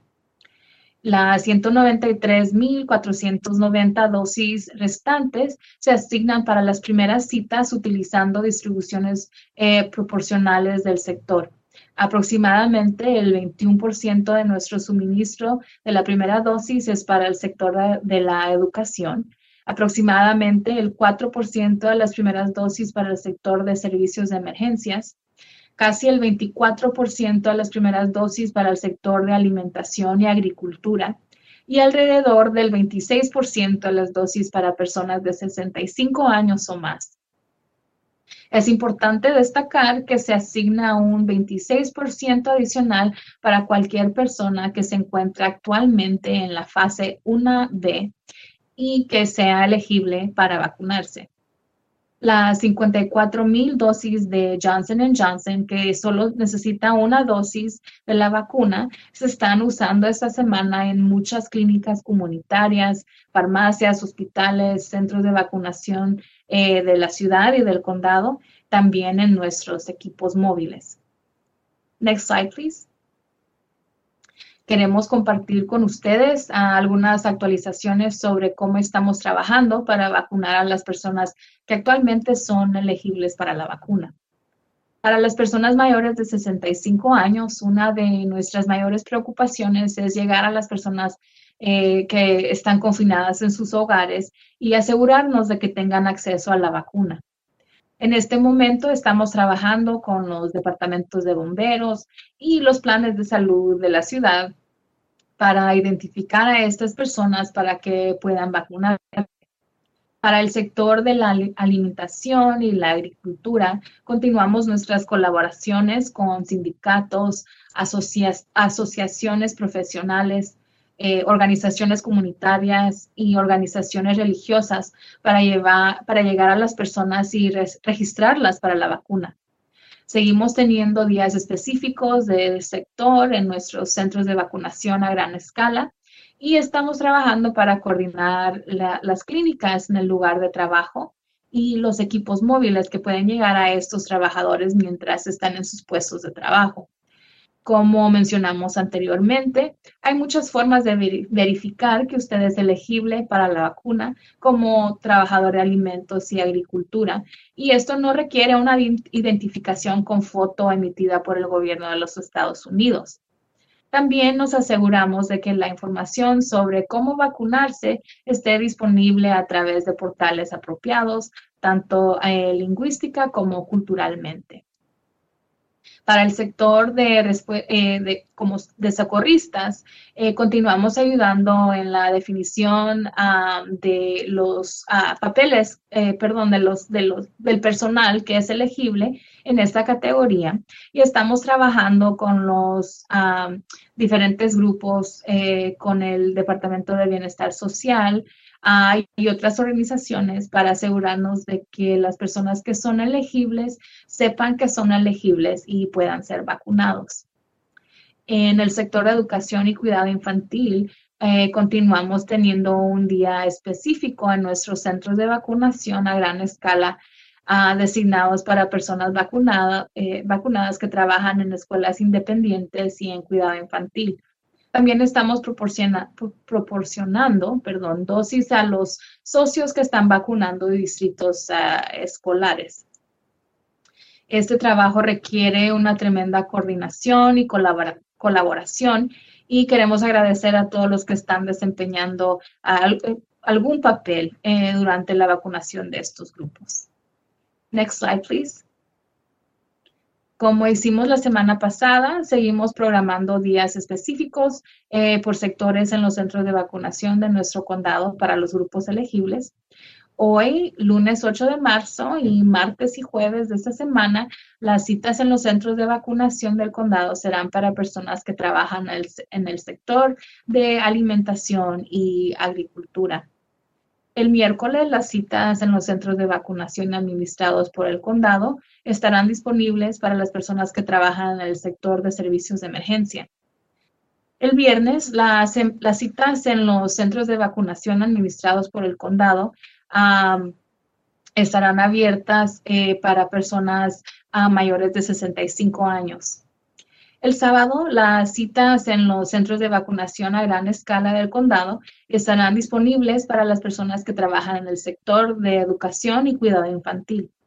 Y el domingo habrá citas disponibles para personas que trabajan en escuelas independientes y para trabajadores agrícolas. En, ah, los centenares de centros ah, de vacunación que tenemos en todo el condado, incluidas las farmacias y muchas clínicas comunitarias, las citas están abiertas para cualquier persona que viva en, Los Ángeles o, o, que trabaje en, el condado de Los Ángeles, que cumpla con los requisitos de ah, elegibilidad.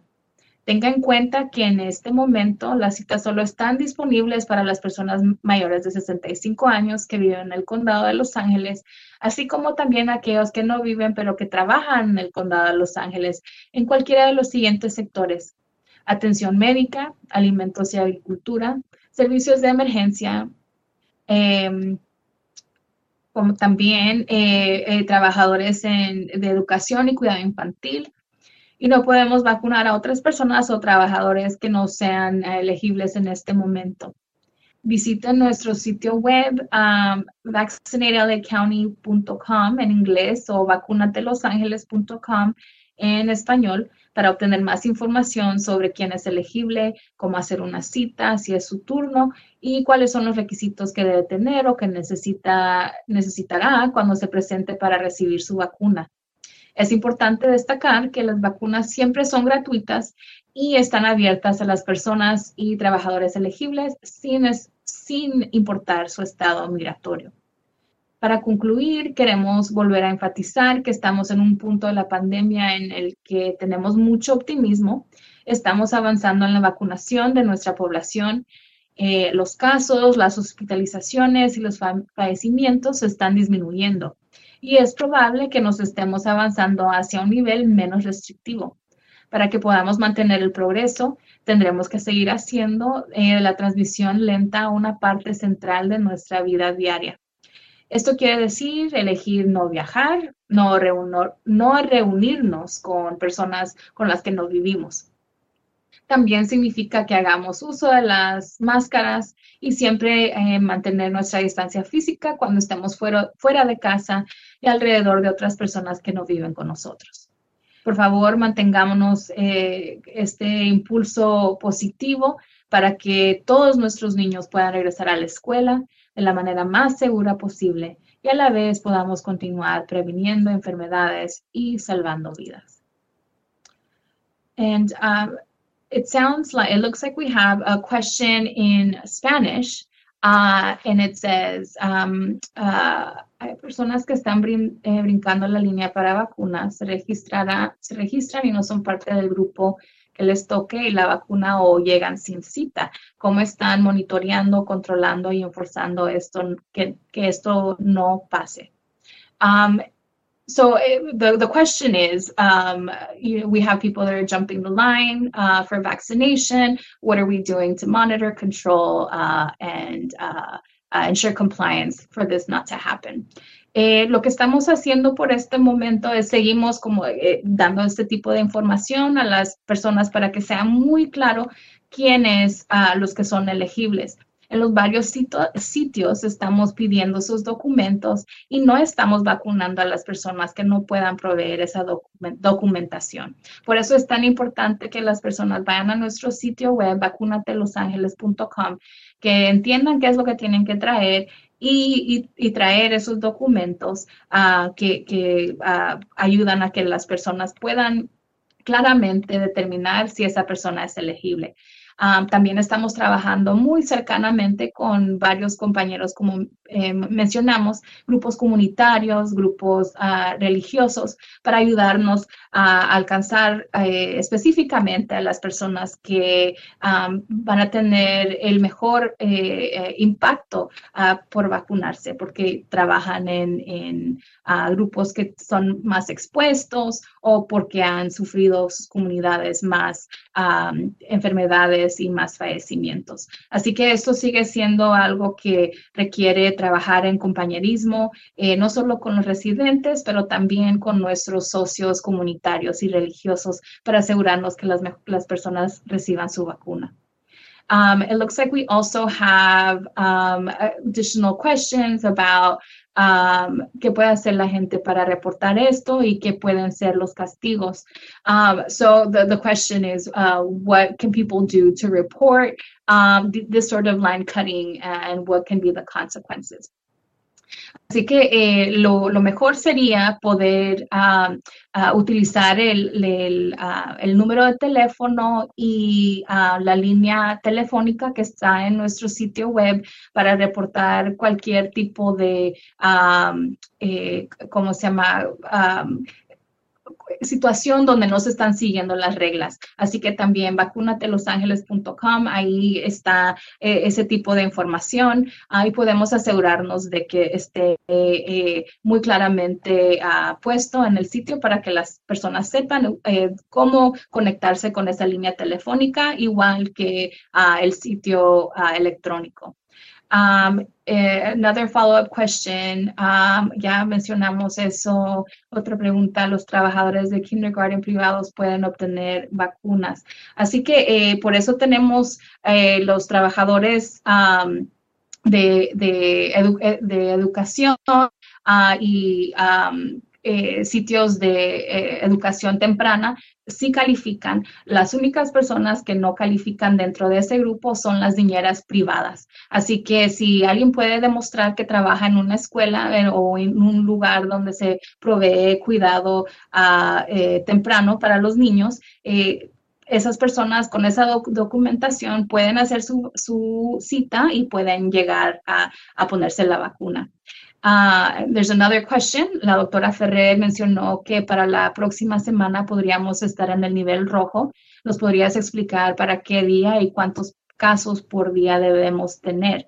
Um, yeah, so, eh, eh, sí es cierto. Eh, ahorita estamos esperando que el estado de California uh, calcule cuántos eh, casos por día estamos viendo, más Uh, nos dieron eh, requisitos adicionales acerca de cuántas eh, dosis de la vacuna tienen que ser uh, administradas en uh, ciertas comunidades que se han visto más afectadas. Así que puede ser que veamos ya antes del fin del mes, podamos ver esta, eh, pasarnos al, al, nivel rojo. Um, ya vemos que hemos tenido eh, perdón, tenemos que estar bajo de siete casos por cada 100 mil personas. Hemos estado más o menos en ese, en ese nivel ya por una semana. Estamos esperando, como dije, los últimos números del estado, eh, pero puede ser que sea definitivamente antes eh, del fin del mes. Así que lo que estamos eh, haciendo ahorita es preparándonos, a, asegurándonos que todos los protocolos estén actualizados uh, para asegurar de que uh, podamos reabrir de manera segura. También estamos trabajando cercanamente con nuestro, eh, nuestra junta de supervisores y con los uh, sectores que están afectados para asegurarnos de que las prácticas que van a mantener los seguros estén en su lugar. Así que siempre puede encontrar más información, vacunatelosangeles.com. Ahí va a estar la información acerca de cuándo nos vamos a trasladar de un nivel al otro, quién está actualmente eh, elegible para la vacuna, qué documentos necesita traer uh, y cuándo rehabrá nuevos sectores, incluyendo las escuelas. Eh, muchas gracias. Y ahora, eh, now we'll go ahead and we'll move on to remarks in meeting. Բարի օր բոլորին։ Շնորհակալություն վերահսկող Սոլիսին եւ ամբողջ վերահսկիչ խորհրդին։ Այս առաջընթացը, որը մենք շարունակում ենք արձանագրել COVID-19-ի փոխանցումը կրճատելու, վերականգնման գործում, առաջ շարժվելու եւ մեր բնակիչներին պատվաստելու հարցում, ձեր պաշտպանության եւ առաջնորդության շնորհիվ է։ Այսօր ես թարմացումներ կներկայացնեմ մեր շրջանի COVID-19 փոխանցումը կրճատող մեր ընթացիկ ջանքերի մասին, ինչպես նաև տեղեկություններ պետական մակարդակի համակարգում փոփոխությունների եւ թույլատրված վերաբացումների մասին։ Ես կկիսվեմ, թե ինչպես է Լոս Անջելոս շրջանը պատրաստվում 7-ից 12-րդ դասարանների մեր լսարանների վերաբացմանը եւ վերջապես կկիսվեմ տեղեկություններով այն խմբերի պատվաստման մեր ջանքերի մասին, ովքեր այժմ իրավասու են։ Նախ եւ առաջ ուզում եմ ընդունել, որ մարտի 10-ին 10-ին լրանում է COVID-19-ից առաջին մահվան 1 տարին։ Ցավալի է, որ 1 տարի անց ավելի քան 22000 մարդ այս թվում տատիկներ, պապիկներ, մայրեր եւ հայրեր, քույրեր եւ եղբայրներ, ընկերներ եւ գործընկերներ կյանքից հեռացան այս սարսափելի վիրուսից այստեղ Լոս Անջելոս շրջանում թողնելով հսկայական դատարկություն եւ COVID-19 Լոս Անջելոս շրջանում մահվան հիմնական պատճառն է, որpիսի դա հերանեկար լինի, այս նույն ժամանակահատվածում անցյալ տարվա մարտից մինչև այսօր Լոս Անջելոս շրջանում մահացել են 10961 մարդիկ եւ մահացել են նրանք սրտանոթային հիվանդությունից։ Այս հիվանդությունը սովորաբար մահվան հիմնական պատճառն է Լոս Անջելոս շրջանում։ Ահավոր ողբերգությունը եւ տարապանք է տեղի ունեցել այստեղ եւ ամբողջ աշխարհում եւ բոլոր նրանց համար, ովքեր սգում են, մենք ձեզ հետ ենք ձեր վշտի մեջ։ Ես կցանկանայի նաև տրամադրել որոշ տեղեկություններ այսօրվա թողարկված ուղեցույցի վերաբերյալ։ Ուղեցույցում նշվում է, որ լիովին պատվաստված մարդիկ կարող են ներսում հավաքվել այն ամբողջությամբ պատվաստված մարդկանց հետ փոքրիկ խմբերով, առանց դիմակներ կրելու կամ ֆիզիկական հեռավորություն վարելու։ Անհատները համարվում են լիովին պատվաստված երկու կամ ավելի շաբաթ Pfizer-ի կամ Moderna-ի երկրորդ տեղաչափը ստանալուց կամ Johnson & Johnson մեկ տեղաչափ պատվաստանյութ ստանալուց երկու շաբաթ եւ ավելի հետո։ Ամբողջությամբ պատվաստված մարդիկ կարող են նաև այցելել մեկ այլ ընտանիք չպատվաստված մարդկանց հետ, ովքեր գտնվում են փակ COVID-19 հիվանդության ցածր ռիսկի տակ առանց դիմակներ կրելու կամ ֆիզիկական հեռավորության։ Օրինակ, ամբողջությամբ պատվաստված տատիկներն ու պապիկները կարող են այցելել իրենց չպատվաստված թորնիկներին, քանի դեռ նրանց թորները չունեն առողջական լուրջ պայմաններ։ Լիովին պատվաստված մարդիկ պետք է շարունակեն դիմակ կրել եւ պահպանել ֆիզիկական հեռավորություն հասարակության առջև։ Նրանք պետք է պահպանեն ֆիզիկապես հեռավորություն եւ կիրառեն այլ կանխարգելիչ միջոցառումները, երբ այցելում են չպատվաստված մարդկանց, որոնք ծանր COVID-19 հիվանդության ռիսկի հետևանքներ ունեն կամ ովքեր ունեն չպատվաստված տան անդամներ ծանր COVID-19 հիվանդության մեծ ռիսկի տակ եւ գտնվում են բազմաթիվ ընտանիքների չպատվաստված մարդիկ։ Լիովին պատվաստված մարդիկ նույնպես պետք է խուսափեն միջին և մեծ հավաքույթներից։ Աճող ապացույցներ կան, որ լիովին պատվաստված մարդիկ ավելի քիչ հավանական է, որ ունենան ասիմպտոմատիկ վարակի և հնարավոր է ավելի քիչ հավանական է, որ COVID-19 փոխանցեն ուրիշներին։ Այնուամենայնիվ, հաշվի առնելով լրացուցիչ հետազոտության անհրաժեշտությունը, Պատվաստանյութերի իրականացման ընթացքում կանխարգելիչ միջոցառումները շարունակում են կարևոր մնալ։ Ներկա իրավիճակի վերաբերյալ Այսօր ցավով հայտնում ենք եւս 13 մահվան մասին։ Այս մարդկանցից մեկը 80 տարեկանից բարձր էր եւ ունեցել է ուղեկցող առողջական խնդիրներ։ 4-ը 65 տարեկանից 79 տարեկան են եւ 4-ն էլ ունեցել են ուղեկցող առողջական խնդիրներ։ 5 անձի տարիքը 50-ից 64-ն է եւ 5-ն էլ ունեցել են ուղեկցող առողջական խնդիրներ։ 3-ը 30 տարեկանից 49-ն են եւ չեն ունեցել ուղեկցող առողջական խնդիրներ։ Սա բերում է ընդհանուր մահերի թիվը 22041-ի Լոս Անջելոս շրջանում։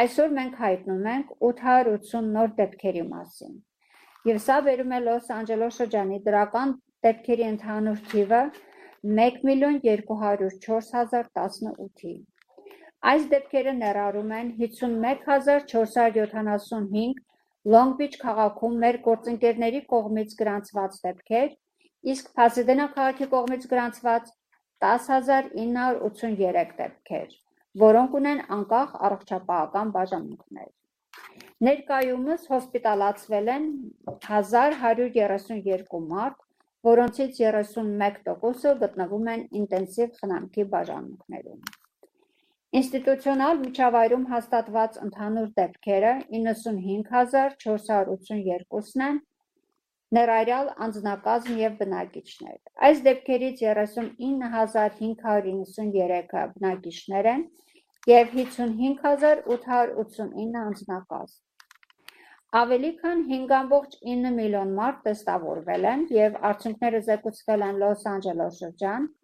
որոնցից 19%-ը դրական են։ Դեպքերը ըստ դրվագի ամսաթվի տենդենսի։ Օրվա դեպքերի 7 օրվա միջին թիվը ըստ դրվագի ամսաթվի շարունակել է նվազել։ Փետրվարի 28-ի դրությամբ մոտ 700։ Մենք վերադարձել ենք դեպքերի ամենօրյա համարներին, որոնք գտնվում էին նախածանր մակարդակում։ Սա հրաշալի նորություն է, բայց շատ կարևոր է հիշել, որ շարունակական անկումները անխուսափելի չեն եւ երկրի տարածքում այժմ դեպքեր են աճում։ Լոս Անջելես շրջանում մենք իմացանք, որ երբ դեպքերը ավելանում են երկրի այլ մասերում, Կալիֆոռնիան կարող է հետևել դրան։ Մենք չենք կարող մեզ թույլ տալ ինքնահոգ լինել փոխանցումը դանդաղեցնելու մեր հավաքական ջանքերում։ Չնայած պատվաստանյութերն ապահովում են պաշտպանության հզոր լրացուցիչ շերտ, մենք դեռ այնքան պատվաստված մարդիկ չունենք,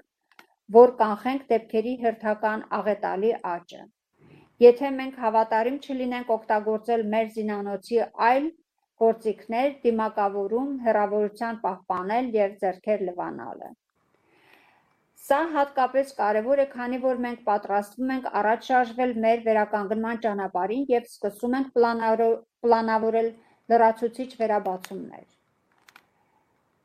Դեպքերի հոսպիտալացում եւ մահվան դեպքեր 2020 թվականի մարտի 1-ից մինչև 2021 թվականի փետրվարի 28-ը։ Չնայած բոլոր երեք ցուցանիշները շարունակում են անկում ապրել, քանի որ մենք մտնում ենք տարվա այն ժամանակահատվածը, երբ ուսանողները գարնանային արձակուրդներում են, եւ մենք պատրաստվում ենք նշել զատիկի արձակուրդները, խնդրում ենք դիմակայել ճանապարհորդելու կամ շատ այլ մարդկանց հետ հավաքվելու կայթակղությանը, որոնց հետ որոնց հետ չեք ապրում։ Կոհաբանության օրվա եւ ձմեռային արձակուրդները մեզ բազմաթիվ ապացույցներ տվեցին ճանապարհորդության եւ հավաքույթների վտանգների մասին։ Մենք մեծ առաջընթացի հասանք ամառվա վերջին եւ աշնան սկզբին եւ արձակուրդների ժամանակ շատ կորցրեցինք։ Հետևանքները մեր համայնքում սարսափելի էին։ Ենթադրվում է, որ յուրաքանչյուր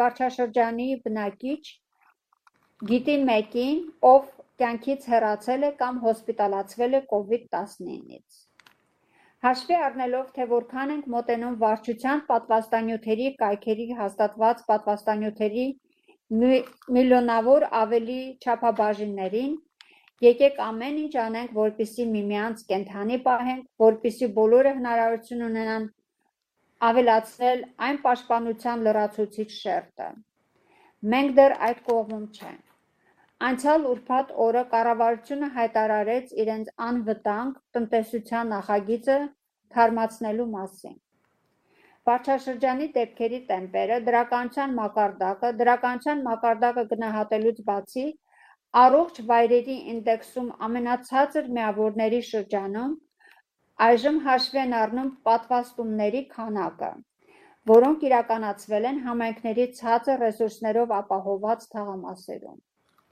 Ի տարբերություն մյուս երեք չափումների, պատվաստումների համարները հաշվարկելու են ամբողջ նահանգում և օգտագործվելու են դեպքերի տեմպերը, որպեսզի տեղափոխվենք մեկ աստիճանից մյուսը։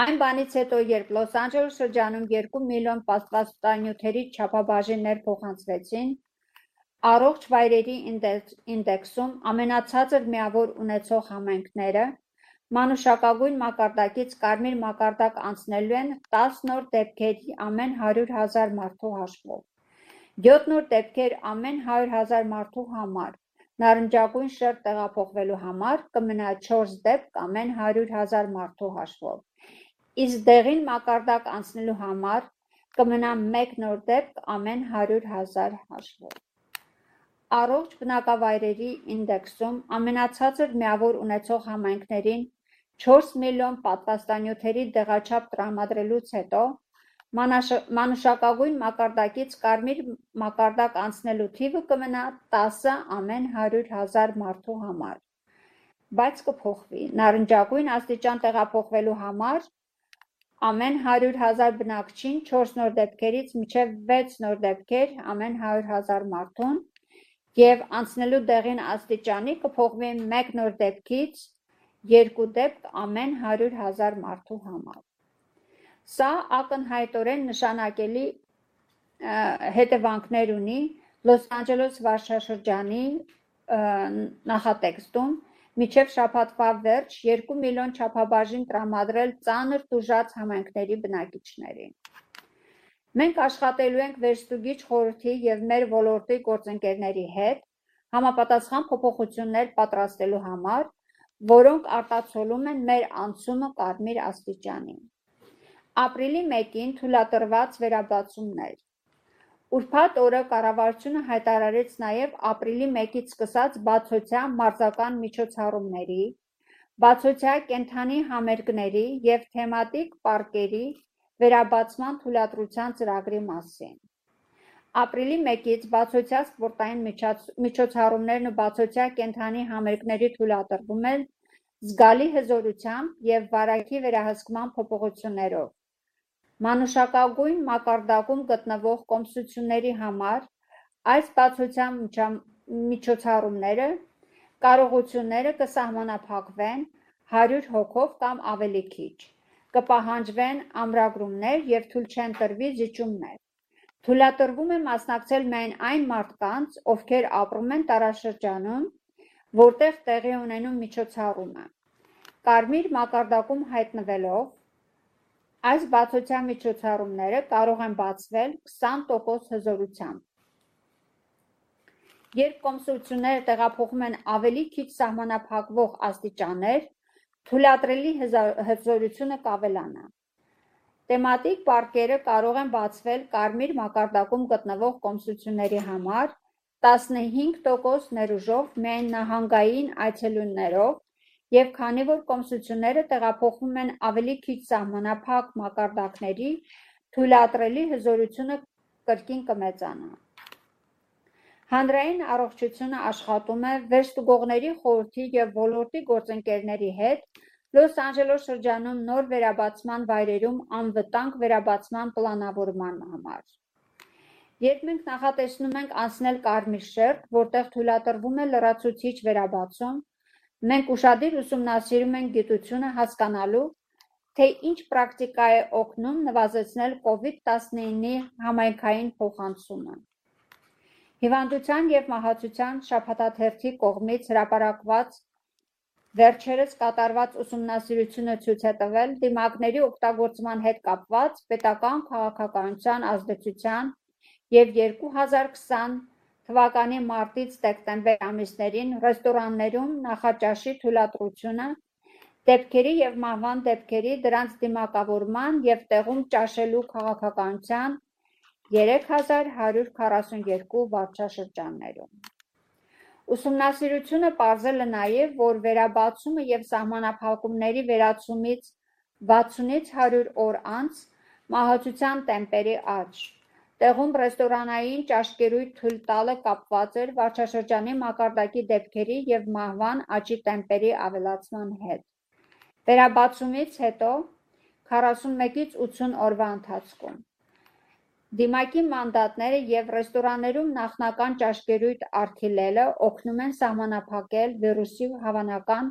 ազդեցությունը, ինչը հագեցնում է հանգեցնում է համայնքի ավելի քիչ փոխանցման։ Ապացույցն այն մասին, որ դիմակավորումը դանդաղեցնում է փոխանցումը եւ կայքերը փրկում։ Ամուրը եւ միջև բոլորին պատվաստումը մենք կշարունակենք կրել անհրաժեշտ դիմակներ, երբ հասարակական վայրերում ուրիշների կողքին ենք, երբ անցնում ենք վերականգնման ճանապարհով։ Պատրաստվում ենք 7-ից 12-րդ դասարանների վերադառնալ դասարաններ։ Մենք նաև պատրաստվում ենք, որ դպրոցները կարմիր շերտի ներքո թույլատրեն բացել 7-ից 12-րդ դասարանների տեղում ուսուցումը։ Երբ դպրոցները պատրաստվում են աշակերտներին տեղում ուսուցումը, նրանք պետք է ունենան նորեցված COVID-19-ի անվտանգության ծրագիր կամ ներառյալ COVID-19-ի կանխարգելման ծրագիր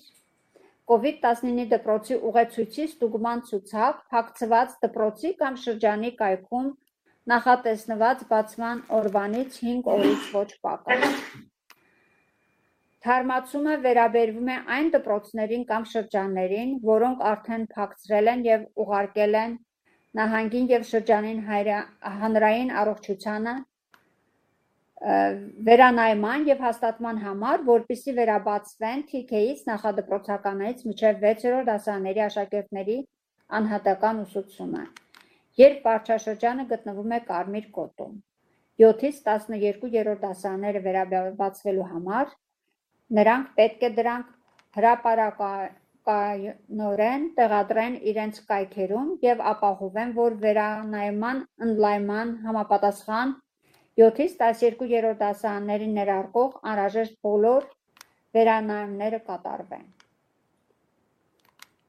Հարցում հարցումը པարզ է արցանց ձև է, որը հանրային առողջապահությանը թույլ կտա հետևել վերաբացման առաջընթացին, ամբողջ շրջանում և կապվել յուրաքանչյուր դպրոցի հետ, տեխնիկական աջակցություն և կայքի այցելությունները առաջարկելու անվտանգ վերաբացումը աջակցելու համար։ Վերաբացվող յուրաքանչյուր դպրոցի համար պետք է կազմվի առանձին հարցում։ Վերաբացման արձանագրությունը նույնպես պետք է փակցված լինի ձեր դպրոցի կամ շրջանի կայքում և ակնհայտորեն ցուցադրվի դպրոցի իրական տարածքում։ Վերաբացվող յուրաքանչյուր դպրոցի համար պետք է կազմվի առանձին արձանագրություն։ Խստորեն առաջարկվում է, որ դպրոցներն ու շրջանները ունենան որակյալ ինժեներներ, գնահատելու իրենց օդափոխիչ համակարգերի աշխատանքը, օպտիմալ օդափոխություն ապահովելու համար։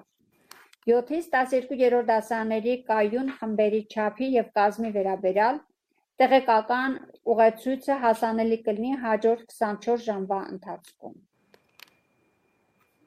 Պատվաստանյութերի կառավարման վահանակ Որպիսի ձեզ տեղեկացնենք Լոս Անջելոս շրջանի բնակիչների եւ աշխատողներին պատվաստելու մեր ընթացիկ ընդհանուր ջանքերի մասին, մարտի 4-ի դրությամբ մենք վարչաշրջանում իրականացրել ենք 2 միլիոն 415 1460 պատվաստանյութեր։ Դրանցից 814593-ը երկրորդ տեղաչափեր էին։ Ներկայումս պատվաստանյութ ստանալու իրավունք ունեցող անձինք ներառում են առողջապահական աշխատողներ, երկարաժամկետ խնամքի հաստատությունների բնակիչներ եւ աշխատակիցներ, 65 տարեկանից կամ ավելի բարձր տարիքի մարդիկ, կրթության եւ երեխաների խնամքի, սննդի եւ գյուղատնտեսության ոլորտի աշխատողներ, ինչպես նաև արտակարգ իրավիճակների ծառայության աշխատակիցներ և իրավապահ մարմիններ։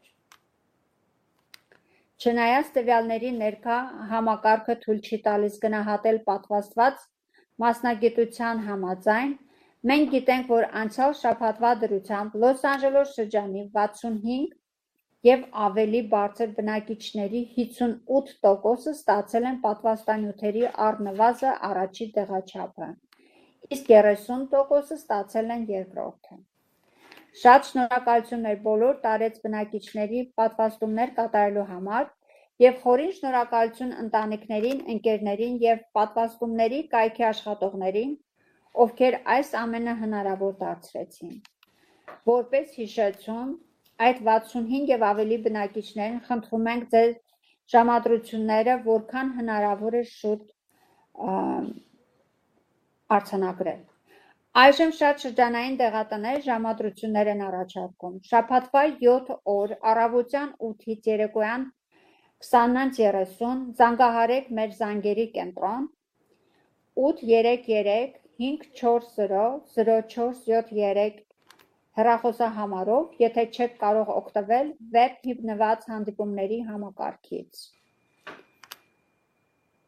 Կառավարության պահանջ է դրել, որ այս շաբաթվա շրջանում վարչաշրջանում պատվաստանյութերի առնվազն 40%-ը բաշխվի առողջ վայրերի ինդեքսում ամենացածր գնահատական ունեցող համայնքներում։ Լոս Անջելես շրջանում մենք հասել ենք եւ գերազանցել ենք այն այս նպատակը այս շաբաթ շրջանի բաշխված դեղաչափերի ավելի քան 55%-ը գնում են այս վայրերը, որոնք պատվաստում են ավելի ծանր տուժված համայնքներում ապրող մարդկանց։ Մենք աշխատել ենք բազմաթիվ գործընկերների եւ պրովայդերների հետ այս տարածաշրջաներում ցածր ռեսուրսներով պատվաստումների բազմազան կայքեր ստեղծելու համար։ Ինչպես մենք ներկայացրեցինք ամբողջ համաճարակի ընթացքում, դրանք այն վայրերն են, որոնք առավելագույն կորուստներ են ունեցել այս վիրուսից եւ շարունակում են մնալ այն մարդկանց համար, ովքեր ավելի լուրջ ռիսկի են ենթարկվում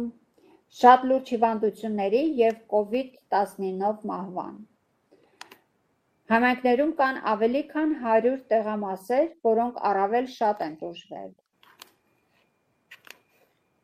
Գոյություն ունեն պատվաստումների ավելի քան 375 կայքեր, որոնք ստանում են այս առաջիկա շաբաթվա ընթացքում Լոս Անջելես վարչաշրջանին հատկացված 312690 ընդհանուր դեղաբաժիններ։ 64300 տեղաչափերը կկիրառվեն 7 վարչաշրջանների կայքերով։ Լոս Անջելես քաղաքային կայքերը պատվաստելու են 54000 մարդ, իրենց 5 կայքերի միջոցով։ Մեր պետական որակավորված առողջության կենտրոնները իրականացնում են ավելի քան 60 հազար տեղաչափ, իսկ դեղատները ավելի քան 40 հազար տեղաչափ։ Մենք շարունակում ենք ավելացնել հատկացումները համայնքի այս կայքերին համոզվելու համար, որ մեր առավել տուժած համայնքները սպասարկող մատակարարողները կկարողանան պատվաստել ավելի շատ մարդկանց։ Անցյալ շաբաթվանից շարժական թիմերը այս շաբաթվա ընթացքում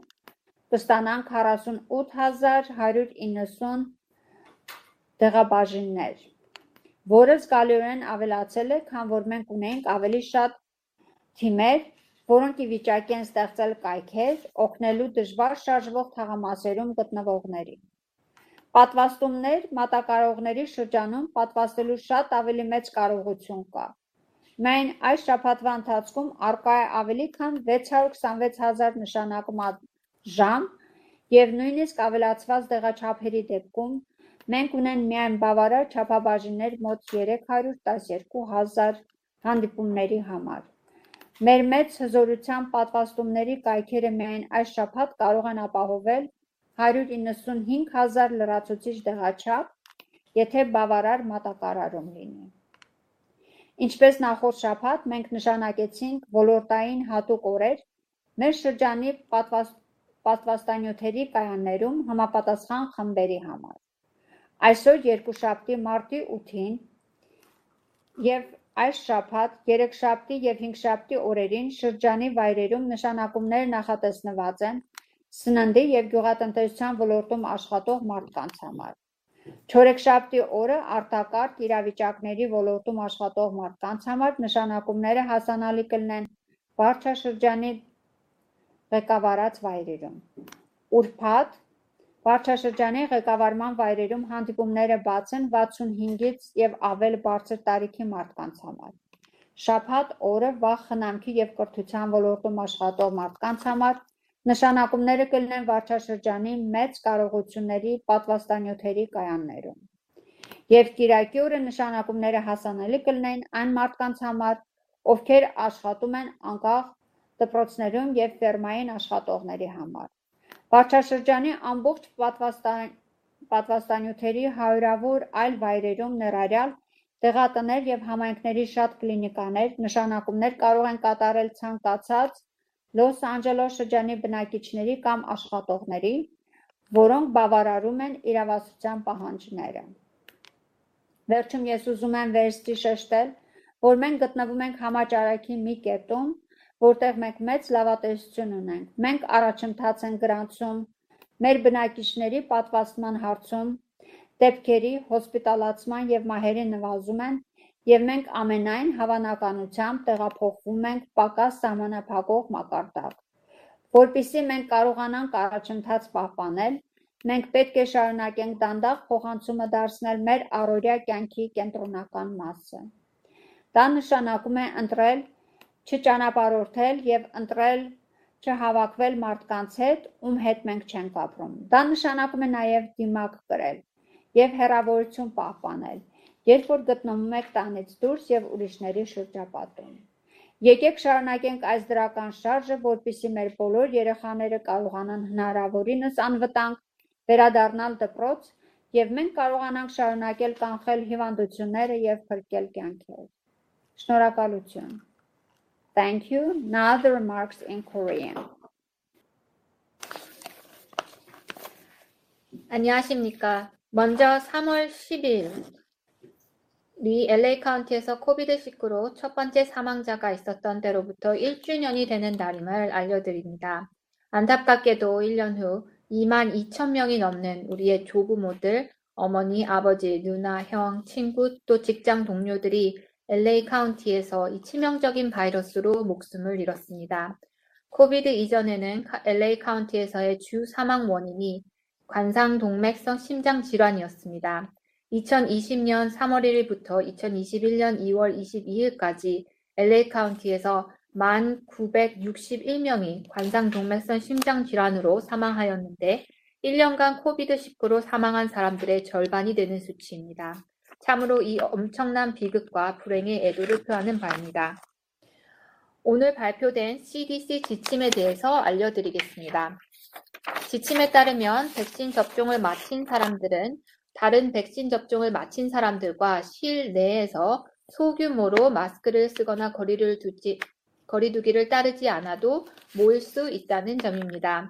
백신 접종을 마쳤다는 것은 파이저나 모더나 백신의 두 번째 접종을 받으신 지 2주나 그 후 혹은 존슨앤존슨 백신을 접종을 한 번 받으신 지 2주나 그 이상 된 상태를 말합니다. 백신 접종을 마친 사람들은 한 가정에서 심각한 코비드19 병에 걸릴 확률이 적은 백신을 받지 않은 사람들을 방문하여서 마스크를 쓰거나 거리두기를 유지하지 않아도 됩니다. 예를 들어서 백신 접종을 마친 조부모가 백신을 받지 않은 손자녀들을 방문할 수 있는데 손자녀들이 심각한 기저질환이 없다면 그렇게 할 수 있습니다. 백신 접종을 마친 사람들은 공공장소에서는 여전히 마스크를 쓰고 거리두기를 유지해야 합니다. 또한 여러 가정에서 백신 접종자 가운데 있거나 비백신 접종자 가운데 있거나 심각한 코비드 19 질병에 걸릴 위험이 큰 비백신 접종자 가운데 있거나 심각한 코비드19 질병에 걸릴 위험이 큰 비백신 접종자가 있는 가정을 방문할 때 그렇게 해야 합니다. 백신 접종을 마친 사람들은 무증상 감염에 걸리거나 코비드19로 다른 사람에게 확산시킨 가능성이 적다는 연구 조사가 있었습니다. 그러나 더 많은 연구가 필요하기 때문에 백신 접종이 이루어지는 가운데 계속 예방 조처를 따르는 것이 중요합니다. LA 카운티에서는 이러한 CDC의 지침들을 고려하여 LA 카운티 지침을 업데이트하게 될 것입니다. 오늘 어, 데일리 수치를 말씀드리겠습니다. 오늘 보고된 케이스 수와 사망자 수는 주말에 보고가 지연되어 있음을 상기시켜 드리는 바입니다. 유감스럽게도 오늘 13명의 새로운 사망자 수가 보고되었고 이로써 LA 카운티에서의 총 코비드19 관련 사망자 수는 2만 2,041명입니다. 이 중에 한 명이 80세 이상으로 기저질환이 있었습니다. 4명은 65세에서 79세 사이로 기저질환이 모두 있었습니다. 5명은 50에서 64세 사이이고 모두 기저질환이 있었습니다. 3명은 30에서 49세 사이로 모두 기저질환이 없었습니다. 오늘 880개의 새로운 케이스가 보고되었고 LA 카운티에서의 총 케이스 수는 120만 4,018개입니다. 1,132명이 현재 코비드19로 병원에 입원해 있으며 31%는 중환자실에 입원해 있습니다. 오늘까지 590만 명 이상이 테스트를 받았으며 누적 확진율은 19%입니다. 7일 평균 일일 케이스 수는 계속 줄어들고 있는데 2월 28일에 약 700개였습니다. 이제 1일 케이스 수는 급증 전으로 돌아왔습니다. 이것은 매우 좋은 소식이지만 나라 전체에서의 어떤 주에서는 케이스 수가 증가하는 것을 보고 있었기 때문에 계속 감소하는 것이 당연한 일이 되진 않습니다. LA 카운티는 거품 안에 있는 것이 아닙니다. 우리나라의 다른 곳에서 케이스 수가 증가하면 캘리포니아 주에서도 증가할 수 있습니다. 백신이 물론 보호막이 되지만 아직 충분한 수의 사람들이 백신 접종을 받지 않았기 때문에 또 다른 비참한 케이스 급증을 막기 위해선 계속해서 마스크와 거리두기 또 손 씻기와 같은 우리가 가지고 있는 도구들을 잘 사용해야 할 것입니다. 2020년 3월 1일부터 2021년 2월 28일까지 케이스 수와 병원 입원자 수, 사망자 수가 계속 줄어들고 있지만 이제 곧 학생들이 봄방학을 맞이하게 되고 부활절이나 패소버와 같은 축일들이 다가오면서 함께 살지 않는 사람들과 여행을 하거나 모이고자 하는 그런 유혹들을 물리쳐야 합니다. 지난 땡스기빙과 또 겨울에 있었던 축일들을 볼 때 여행을 하는 것과 모이는 것이 얼마나 위험한지 증거들을 볼 수 있었습니다. LA 카운티에서는 3명당 1명이 가까운 사람이 사망하였거나 코비드19로 병원에 입원하게 되었었습니다. 지난 금요일 주 정부에서는 더 안정한 경제를 위한 청사진의 업데이트를 하였습니다. 카운티에서 케이스율과 확진율 또한 건강한 지역 지표, 즉 Healthy Places Index에서 낮은 점수를 받은 지역들의 확진율에 대해 더해 지원이 낮은 지역에서의 백신 접종 수가 추가되었습니다. 이전의 세 가지 수치와는 달리 백신 접종 수는 주정부 차원에서 계산될 것이며 카운티가 티어 단계를 올라가는 데 있어서 케이스류를 바꾸는 데 사용이 될 것입니다. 주정부에서 헬시 플레이스 인덱스에서 낮은 점수를 받은 커뮤니티에서 200만 개의 백신 주사가 접종이 되고 나면 보라색 티어에서 빨간색 티어로 갈 수 있는 기준점이 10만 명당 7에서 10만 명당 10로 바뀌게 됩니다. 오렌지 티어로 가기 위해서는 기준점은 10만 명당 4 케이스이고 노란색 티어는 10만 명당 1 케이스입니다. 주정부에서 헬시 플레이스 인덱스에서 낮은 점수를 받은 커뮤니티에 400만 개의 백신이 접종이 됐을 때 보라색 티어에서 빨간색 티어로 가는 기준점은 10만 명당 10케이스이지만 오렌지 티어로 가기 위한 기준점은 10만 명당 4개에서 10만 명당 6케이스로 바뀌게 되고 노란, 노란색 티어로 가기 위해서는 10만 명당 1케이스에서 10만 명당 2케이스로 바뀌게 됩니다. 지난주에 LA 카운티에서의 케이스류는 10만 명당 10케이스 미만이었습니다. 만약에 이번 주의 케이스류 역시 계속해서 10만 명당 10케이스 미만이게 되면 48시간 이내로 주정부에서는 백신 유발 수치가 맞았음을 발표하고 LA 카운티를 비롯한 케이스률이 자격이 갖춘 카운티들에서 빨간색 티어로 갈 수 있도록 허용을 할 것입니다. 우리는 현재 슈퍼바이즈 보드와 다른 파트너들과 함께 빨간색 티어에 맞는 보건 담당자 명령을 수정할 준비를 하고 있습니다. 금요일에 주정부에서는 4월 1일부터 라이브 야외 콘서트와 놀이동산 또 야외 스포츠 행사를 다시 재개하는 계획을 발표하였습니다. 4월 1일부터 보라색 티어에 있는 카운티에서는 이러한 야외 활동이 100명 이하로 예약이 필수이고 또한 휴식 시간을 허용하지 않게 될 것입니다.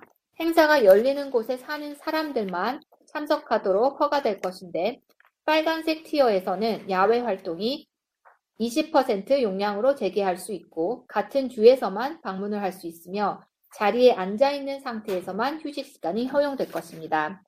카운티가 덜 제한적인 티어로 갈 때마다 허가된 총 인원 역시 늘어나게 될 것입니다. 빨간색 티어에 있는 카운티에서는 놀이동산이 15% 용량으로 열 수 있는데 같은 주에서만 방문객이 허용이 되고 카운티가 덜 제한적인 티어로 갈 때마다 허용된 총 인원수가 늘어나게 될 것입니다. CDC에서 최근 발표한 연구조사에 따르면 2020년 3월부터 12월까지 식당에서, 식당에서 식사를 허용하는 것과 마스크를 사용하는 것과 관련된 주 정부 지침에 어떤 영향을 미치는지를 조사하였습니다. 3,142개의 카운티에서 식당에서 식사하는 것을 허용하는 것과 케이스률의 증가에 관련이 있다는 것을 알게 되었는데 마스크가 필수로 하는 지침은 실행된 지 20일 내로 카운티 내에서 일일 케이스율과 사망률이 감소하는 것을 보았습니다. 식당에서 식사를 허용하는 것을 재개한 지 41일에서 80일 안에 케이스율과 사망률이 증가하는 것을 보게 되었습니다. 그러므로 마스크를 필수로 하는 지침과 식당에서 식사를 하지 못하도록 하는 것이 바이러스의 노출을 줄이고 커뮤니티 내에서의 확산을 줄였음을 볼 수 있습니다. 이러한 증거들은 마스크를 쓰는 것이 확산을 늦추고 목숨을 살린다는 것을 증명하며 대부분의 사람들이 백신 접종을 받을 때까지 우리는 계속해서 공공장소에서 다른 사람 곁에 있을 때 마스크를 사용하는 것이 요구될 것입니다.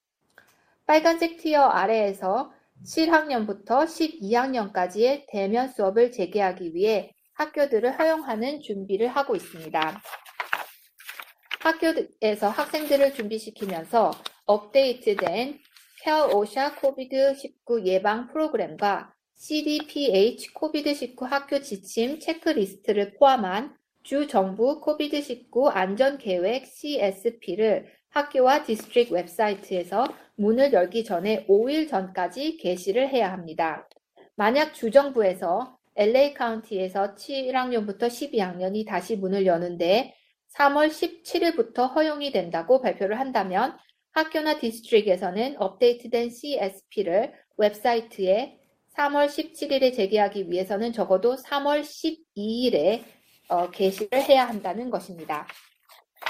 학교들에서는 업데이트된 LA 카운티 영업 재개 설문조사와 K부터 12학년 학교를 위한 프로토콜을 신청해야 하는데 설문조사는 간단한 온라인 서류로서 보건국에서 카운티에서 영업 재개 과정을 관리하고 각 학교에 연락을 하여서 필요한 도움을 베풀고 또 안전하게 재개할 수 있도록 학교들을 방문하기 위한 것입니다. 영업을 재개하는 각 학교마다 따로 설문조사를 제출해야 합니다. 영업을 재개하는 각 학교마다 또한 따로 프로토콜을 학교 혹은 디스트릭 웹사이트와 학교 장소에 실제로 게시를 해야 합니다. 학교들과 디스트릭에서는 자격 있는 엔지니어가 HVAC 시스템을 잘 운영되는지 가장 최상의 환기 상태를 위해서 확인하는 일이 필요합니다. 7에서 12학년들의 어, 학생 수에 대한 지역 지침은 24시간 내로 확인 가능하실 것입니다. 3월 4일까지 241만 5,460명이 백신을 접종받았고 이 중 81만 4,593명은 두 번째 접종까지 마친 상태입니다. 현재 접종 자격이 있으신 분들은 의료 서비스 종사자, 장기 요양 시설에 거주하는 거주민 또 직원들 65세 이상, 또 교육과 보육 종사자, 식품과 농업 종사자, 응급 서비스 종사자, 법 집행 기관 종사자 분들입니다. 현재 데이터 시스템은 직업별로 얼마나 백신 접종을 받았는지는 알 수 없지만 지난주까지 65세 이상의 LA 카운티 주민분들 중에 58%가 적어도 한 번 이상의 접종을 받았으며 30%는 두 번째 접종까지 마친 상태입니다. 상기시켜 드릴 점은 65세 이상이신 분들은 가능한 빨리 예약을 하시기 바랍니다. 많은 이웃들의 약국들에서도 예약을 하실 수 있습니다. 또한 온라인 예약 시스템 사용이 어려우시다면 저희 콜센터 833-540-0473으로 전화하실 수 있습니다. 아침 8시부터 저녁 8시 반까지 주 7일 사용이 가능한 어, 콜센터 번호였습니다. 주정부에서는 카운티에서 적어도 40%의 백신 주사가 헬스플레이스 인덱스에서 가장 낮은 점수인 커뮤니티에 분배되도록 요구하고 있는데 LA 카운티에서는 이미 이 목표를 달성하였습니다. 이번 주에 카운티의 55%의 백신 주사가 가장, 가장 타격이 큰 커뮤니티에 살고 있는 사람들에게 접종될 수 있도록 그 장소들에 분배되었습니다. 가장 타격이 큰 지역에는 100개 이상의 접종 장소들이 마련되었습니다.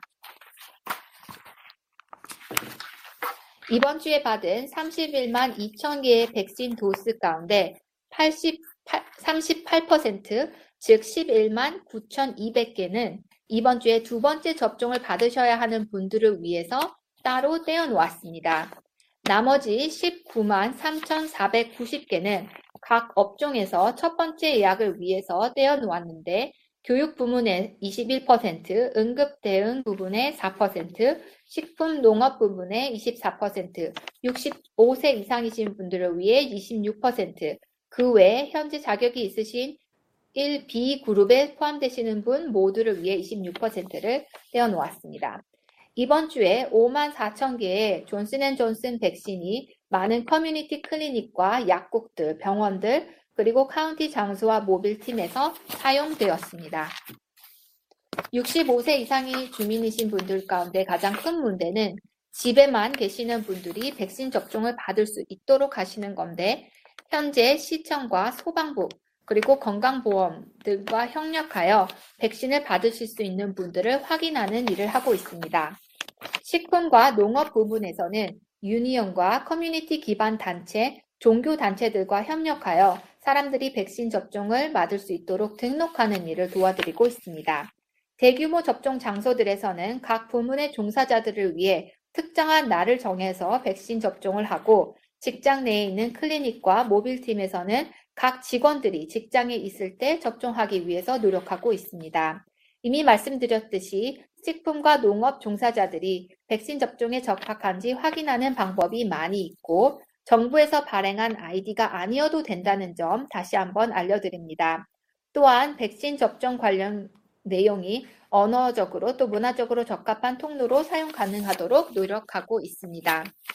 응급 대응 부문을 위해서 법원과 DWP 그리고 다른 단체들과 함께 협력하여 누가 자격이 있는지 알 수 있도록 하고 백신 접종을 받도록 하고 있습니다. 교육과 조기 부, 보육 부분에서는 대규모 접종 장소에서 특정 날에 사립학교와 조기 보육 시설에 일하는 사람들이 백신을 접종할 수 있도록 하고 있고 학교 디스트릭에서 접종하는 파트너들에게도 적당한 백신을 배분하고 있습니다. 이 모든 일들은 엄청난 공동 작업과 협동이 요구되는데 모든 그룹들이 백신 접종을 받을 수 있도록 일하고 계신 모든 분들께 감사드립니다. 지난주와 마찬가지로 오늘 월요일 3월 8일 그리고 화요일, 목요일에는 카운티 장소에서 식품과 농업에 종사하시는 분들을 위해 예약을 하실 수 있습니다. 수요일에는 카운티 운영 장소에서 응급 서비스 종사자들을 위해 예약을 하실 수 있습니다. 금요일에는 카운티 운영 장소에서 65세 이상인 분들을 위해 예약을 하실 수 있습니다. 토요일에는 조기 보육과 고, 교육 부분에 있는 종사자들이 카운티 대규모 접종 장소에서 예약을 하실 수 있습니다. 일요일에는 사립학교와 농장에서 일하시는 분들을 위해서 예약이 가능합니다. 약국이나 커뮤니티, 클리닉과 같은 수백 곳의 다른 접종 장소에서는 LA 카운티 주민이면 누구나 혹은 자격 있는 업종 종사자 누구에게나 예약을 하실 수 있습니다. 자격이 없는 주민이나 다른 업종의 종사자들은 아직 접종을 받으실 수 없습니다. vaccinateLAcounty.com에 들어가셔서 누가 자격이 있는지 또 차례가 되었을 때 어떻게 예약을 할 수 있는지 또 백신 접종을 위해 어떤 증명 서류를 구비하셔야 하는지 보실 수 있습니다. 백신 접종은 언제나 무료이고 자격 있는 주민과 종사자들에게는 이민 신분과 관계없이 접종 받으실 수 있다는 점을 다시 한번 상기시켜 드리는 바입니다. 마지막으로 우리는 지금 팬데믹 가운데서 낙관적인 상태인데 우리 모든 주민들이 백신 접종을 받고 케이스 수와 입원자 수 또 사망자 수가 감소하고 있으며 덜 제한적인 티어로 갈 수 있는 가능성이 크기 때문입니다. 그러나 이 진보를 계속하기 위해서는 확산을 늦추는 것이 우리의 매일매일 생활의 일부가 되어야 합니다. 이 말은 함께 살고 있지 않은 사람들과 함께 모이거나 여행하지 않기로 결정하는 것이 포함됩니다. 또한 이 말은 마스크를 쓰고 집 밖에서 다른 사람들 근처에 있을 때 거리두기를 유지하는 것을 뜻합니다. 계속해서 우리는 이 긍정적인 탄력을 계속 추진하여 우리 모든 자녀들이 안전하게 학교로 돌아가고 병에 걸리지 않고 또 우리의 목숨을 살릴 수 있도록 합시다. 감사합니다. Next, Ellen Chong will brief in Mandarin. Thank you. 感谢你，督察委员索利斯女士和全体督察委员会委员。我们在减少新冠病毒传播方面取得了长足进步， 在为洛县居民注射疫苗方面，以及在重新开启方面的进步，与您的不懈努力和正确领导是分不开的。今天我会为大家更新我县在减少新冠病毒传播方面的努力，还有我县在州政府梯层系统的相应变化。同时，我会介绍我现在重新开启，在准备七年级至十二年级重新开启课堂授课方面的进展。最后。我会介绍现阶段适合注射疫苗群的接种进展情况。首先，我要向大家宣布，三月十号是我县第一例因新冠病毒去世的病例的周年。很不幸，一年后的今天，我县有两万两千人因新冠病毒去世，这中间有祖父、祖母、父亲和母亲、姐妹和兄弟、朋友和同事。新冠病毒给我们带来了巨大的悲痛，它是我县第一致命因素。国家疾控中心或已接种人群，让我先为大家介绍国家疾控中心关于已接种疫苗人群的行动指南。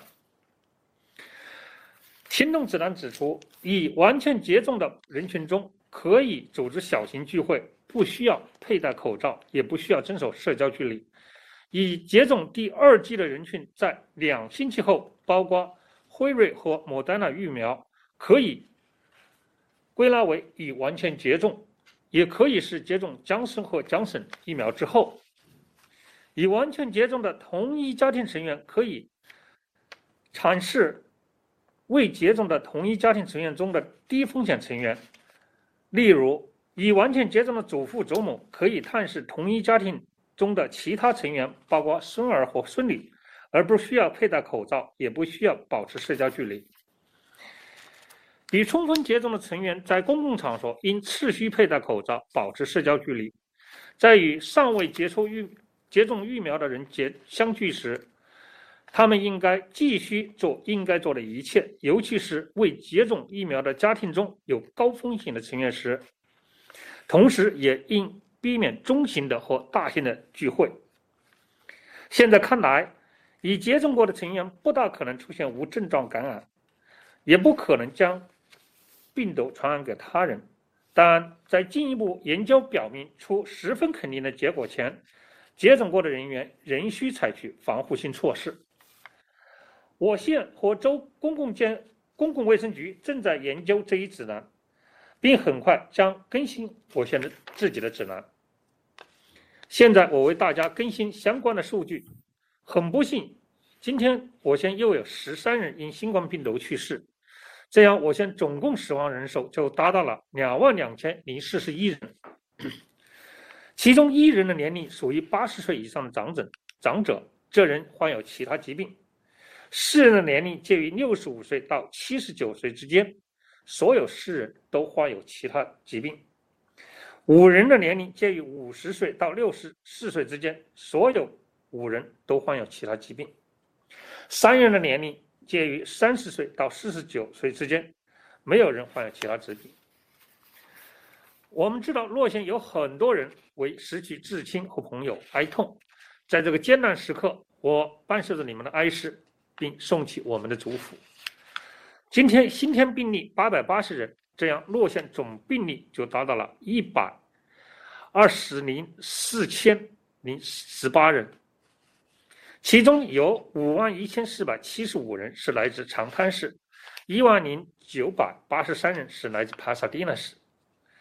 现住院病例为一千一百三十二人，其中百分之三十一的病例住在加护病房。我们对四千九百三十个大型住宅和非住宅机构做了调查，这些机构均有至少一个已知新冠病毒患者，其中五百六十七个仍在调查中，四千三百六十三个已结束调查。机构确诊病例的总数为九万五千四百八十二人，其中居民为三万九千五百九十三人，员工为五万五千八百八十九人。洛县有超过五百九十万的居民进行了新冠病毒测试，并上报了测试结果，其中百分之十九的测试呈阳性。事发日病例趋势，七天平均值的每日新添病例的例病例持续下降。截止二月二十八号，这一数字为七百。我们的每日新添病例的病例数回到了爆发前的水平，这是一个令人十分鼓舞的消息。但我们必须要牢记，持续下降并非必然。在联邦的其他州，有些州的新添病例正在上升，而我县并非与世隔绝。历史的经验表明。当其他州的病例增加时，加州也会跟进，所以我们不能放弃我们的努力。尽管注射疫苗给我们增添了一层强有力的防护，但接种的人群仍然是少数，不注意预防另一大另一次大的爆发。所以，我们仍需要坚持其他防护措施，包括佩戴口罩、保持社交距离、勤洗手等等。尤其是当我们计划重启更多的经济部门时。遵守这些措施非常重要。病例、住院数及死亡人数。资料显示，从二零二零年三月一号到二零二一年二月二十八号，新添病例、住院人数或死亡人数的变化趋势，这一数据最近一直在下降。在学校进入春假的时候，尤其是还有其他的如复活节等节日的到到来。请尽量避免外出旅游，尽量避免参加非家庭成员的大型聚会。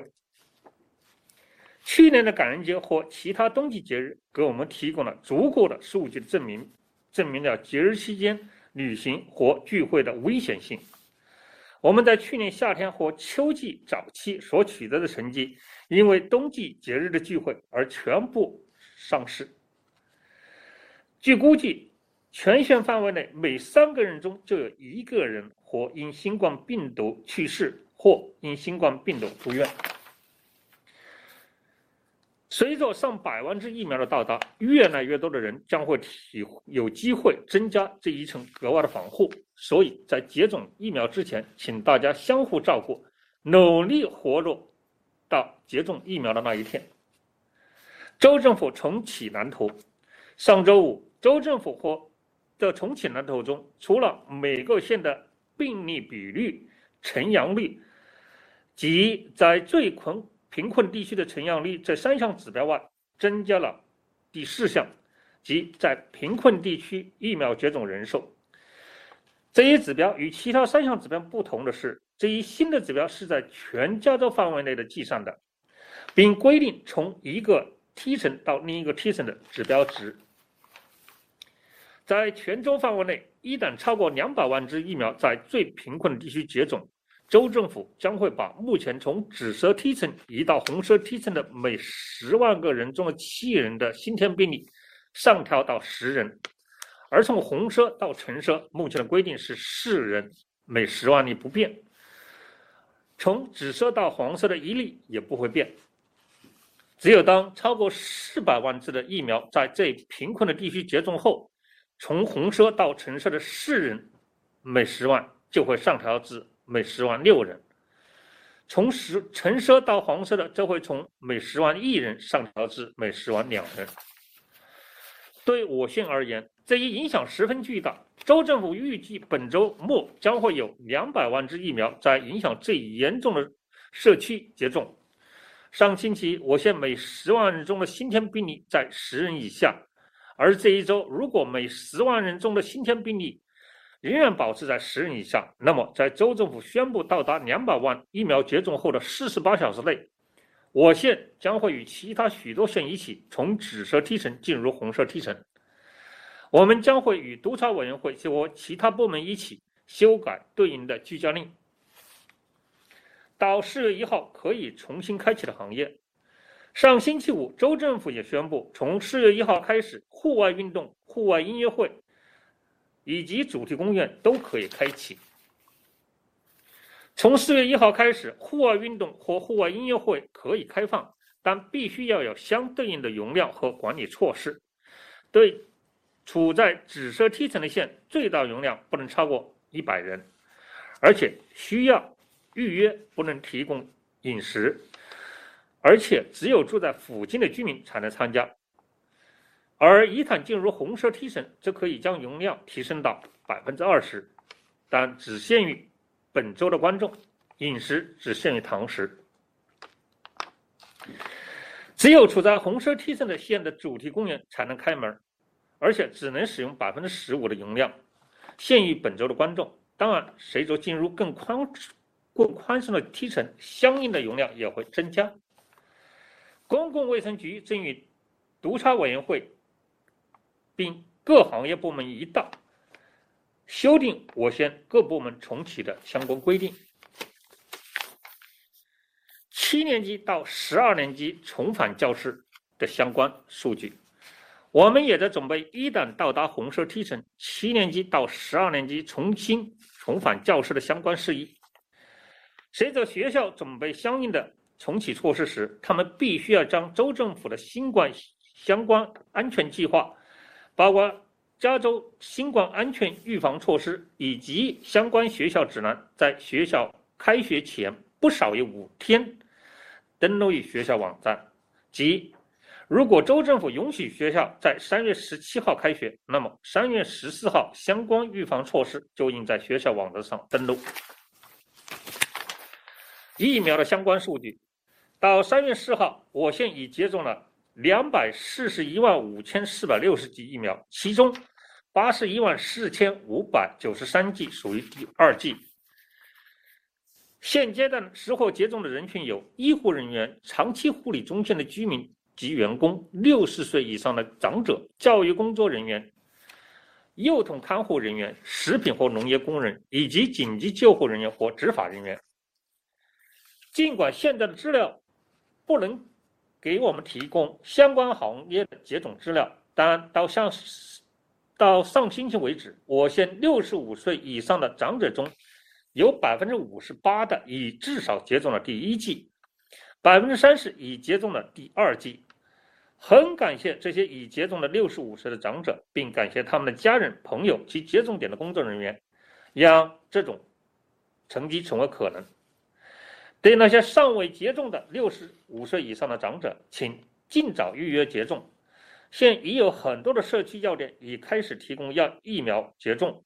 如果你不能上网，你可以拨打电话一八三三五四零零四七三，时间是早上八点到下午八点半，七天都可以。州政府要求这星期至少百分之四十的疫苗分配给那些。健康指数最低的社区，在我县有超过百分之五十五的疫苗已分配了这些区域，所以超过了州政府的要求。疫苗在各部门间的分配，在这个星期接收到的三十一万二千剂疫苗中，有百分之三十八的即十一万九千两百剂被当做第二剂注射，而且这是到。本星期到期的应该注射第二剂的，剩下的一十九万三千四百九十剂中，百分之二十一的将用于教育部门的第一针，百分之四的将用于紧急救护部门的第一针，百分之二十四的将用于食品和农业部门的第一针，百分之二十六的将用于六十五岁以上的长者，余下的百分之二十六将用于其他合格的人。江森和江森的五万四千剂的疫苗会分配给社区诊所、药店、医院、市或县等接种点。各部门的状况分析更新，我将为大家介绍我们是如何为那些适合接种的人群提供疫苗接种的。第一，对六十五岁和以上的长者，最重要的是找到他们并让他们接种。我们正与市消防局和卫生组联合行动，找出这部分部分人的所在，并提供接种。对食品和农业部，我们与工会组织。专业组织、社区组织和宗教组织合作，找到这些人的所在，并让他们注册。在大型接种场所，我们规定了专门为食品和农业部门接种的天数，而且我们与工地的诊诊所或移动诊所合作，将疫苗接种移到他们的工作场地。针对紧急服务部门，我们一直致力于定义这类部门的识货人群，并和各法庭、电力和水利资源的部门以及其他部门一道，让那些适合接种的人群知道他们是可以接种疫苗的。在教育部门和孩童康复部门，我们在各大大型接种点提供了专门为这部。分人接种的星期天数，这部分人来自独立学校和早期教育部门。我们同时给各学区提供疫苗接种。以上这些需要做大量的协调和合作。我在此感谢所有在这方面付出工作的人员。六大接种点的接种时间。像上星期一样，我们将每周的星期分配给不同的部门。今天三月八号，星期一、星期二和星期三将会给食品和农业部门。星期三将会留给紧急服务部门。星期五将会留给六十五岁或以上的长者。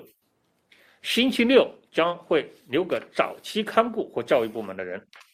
星期天将会留给独立学校或农场的工人。我县内有几个、几百个疫苗接种点，包括药药店、社区诊所。这些所有的疫苗接种点是对失火人群开放的。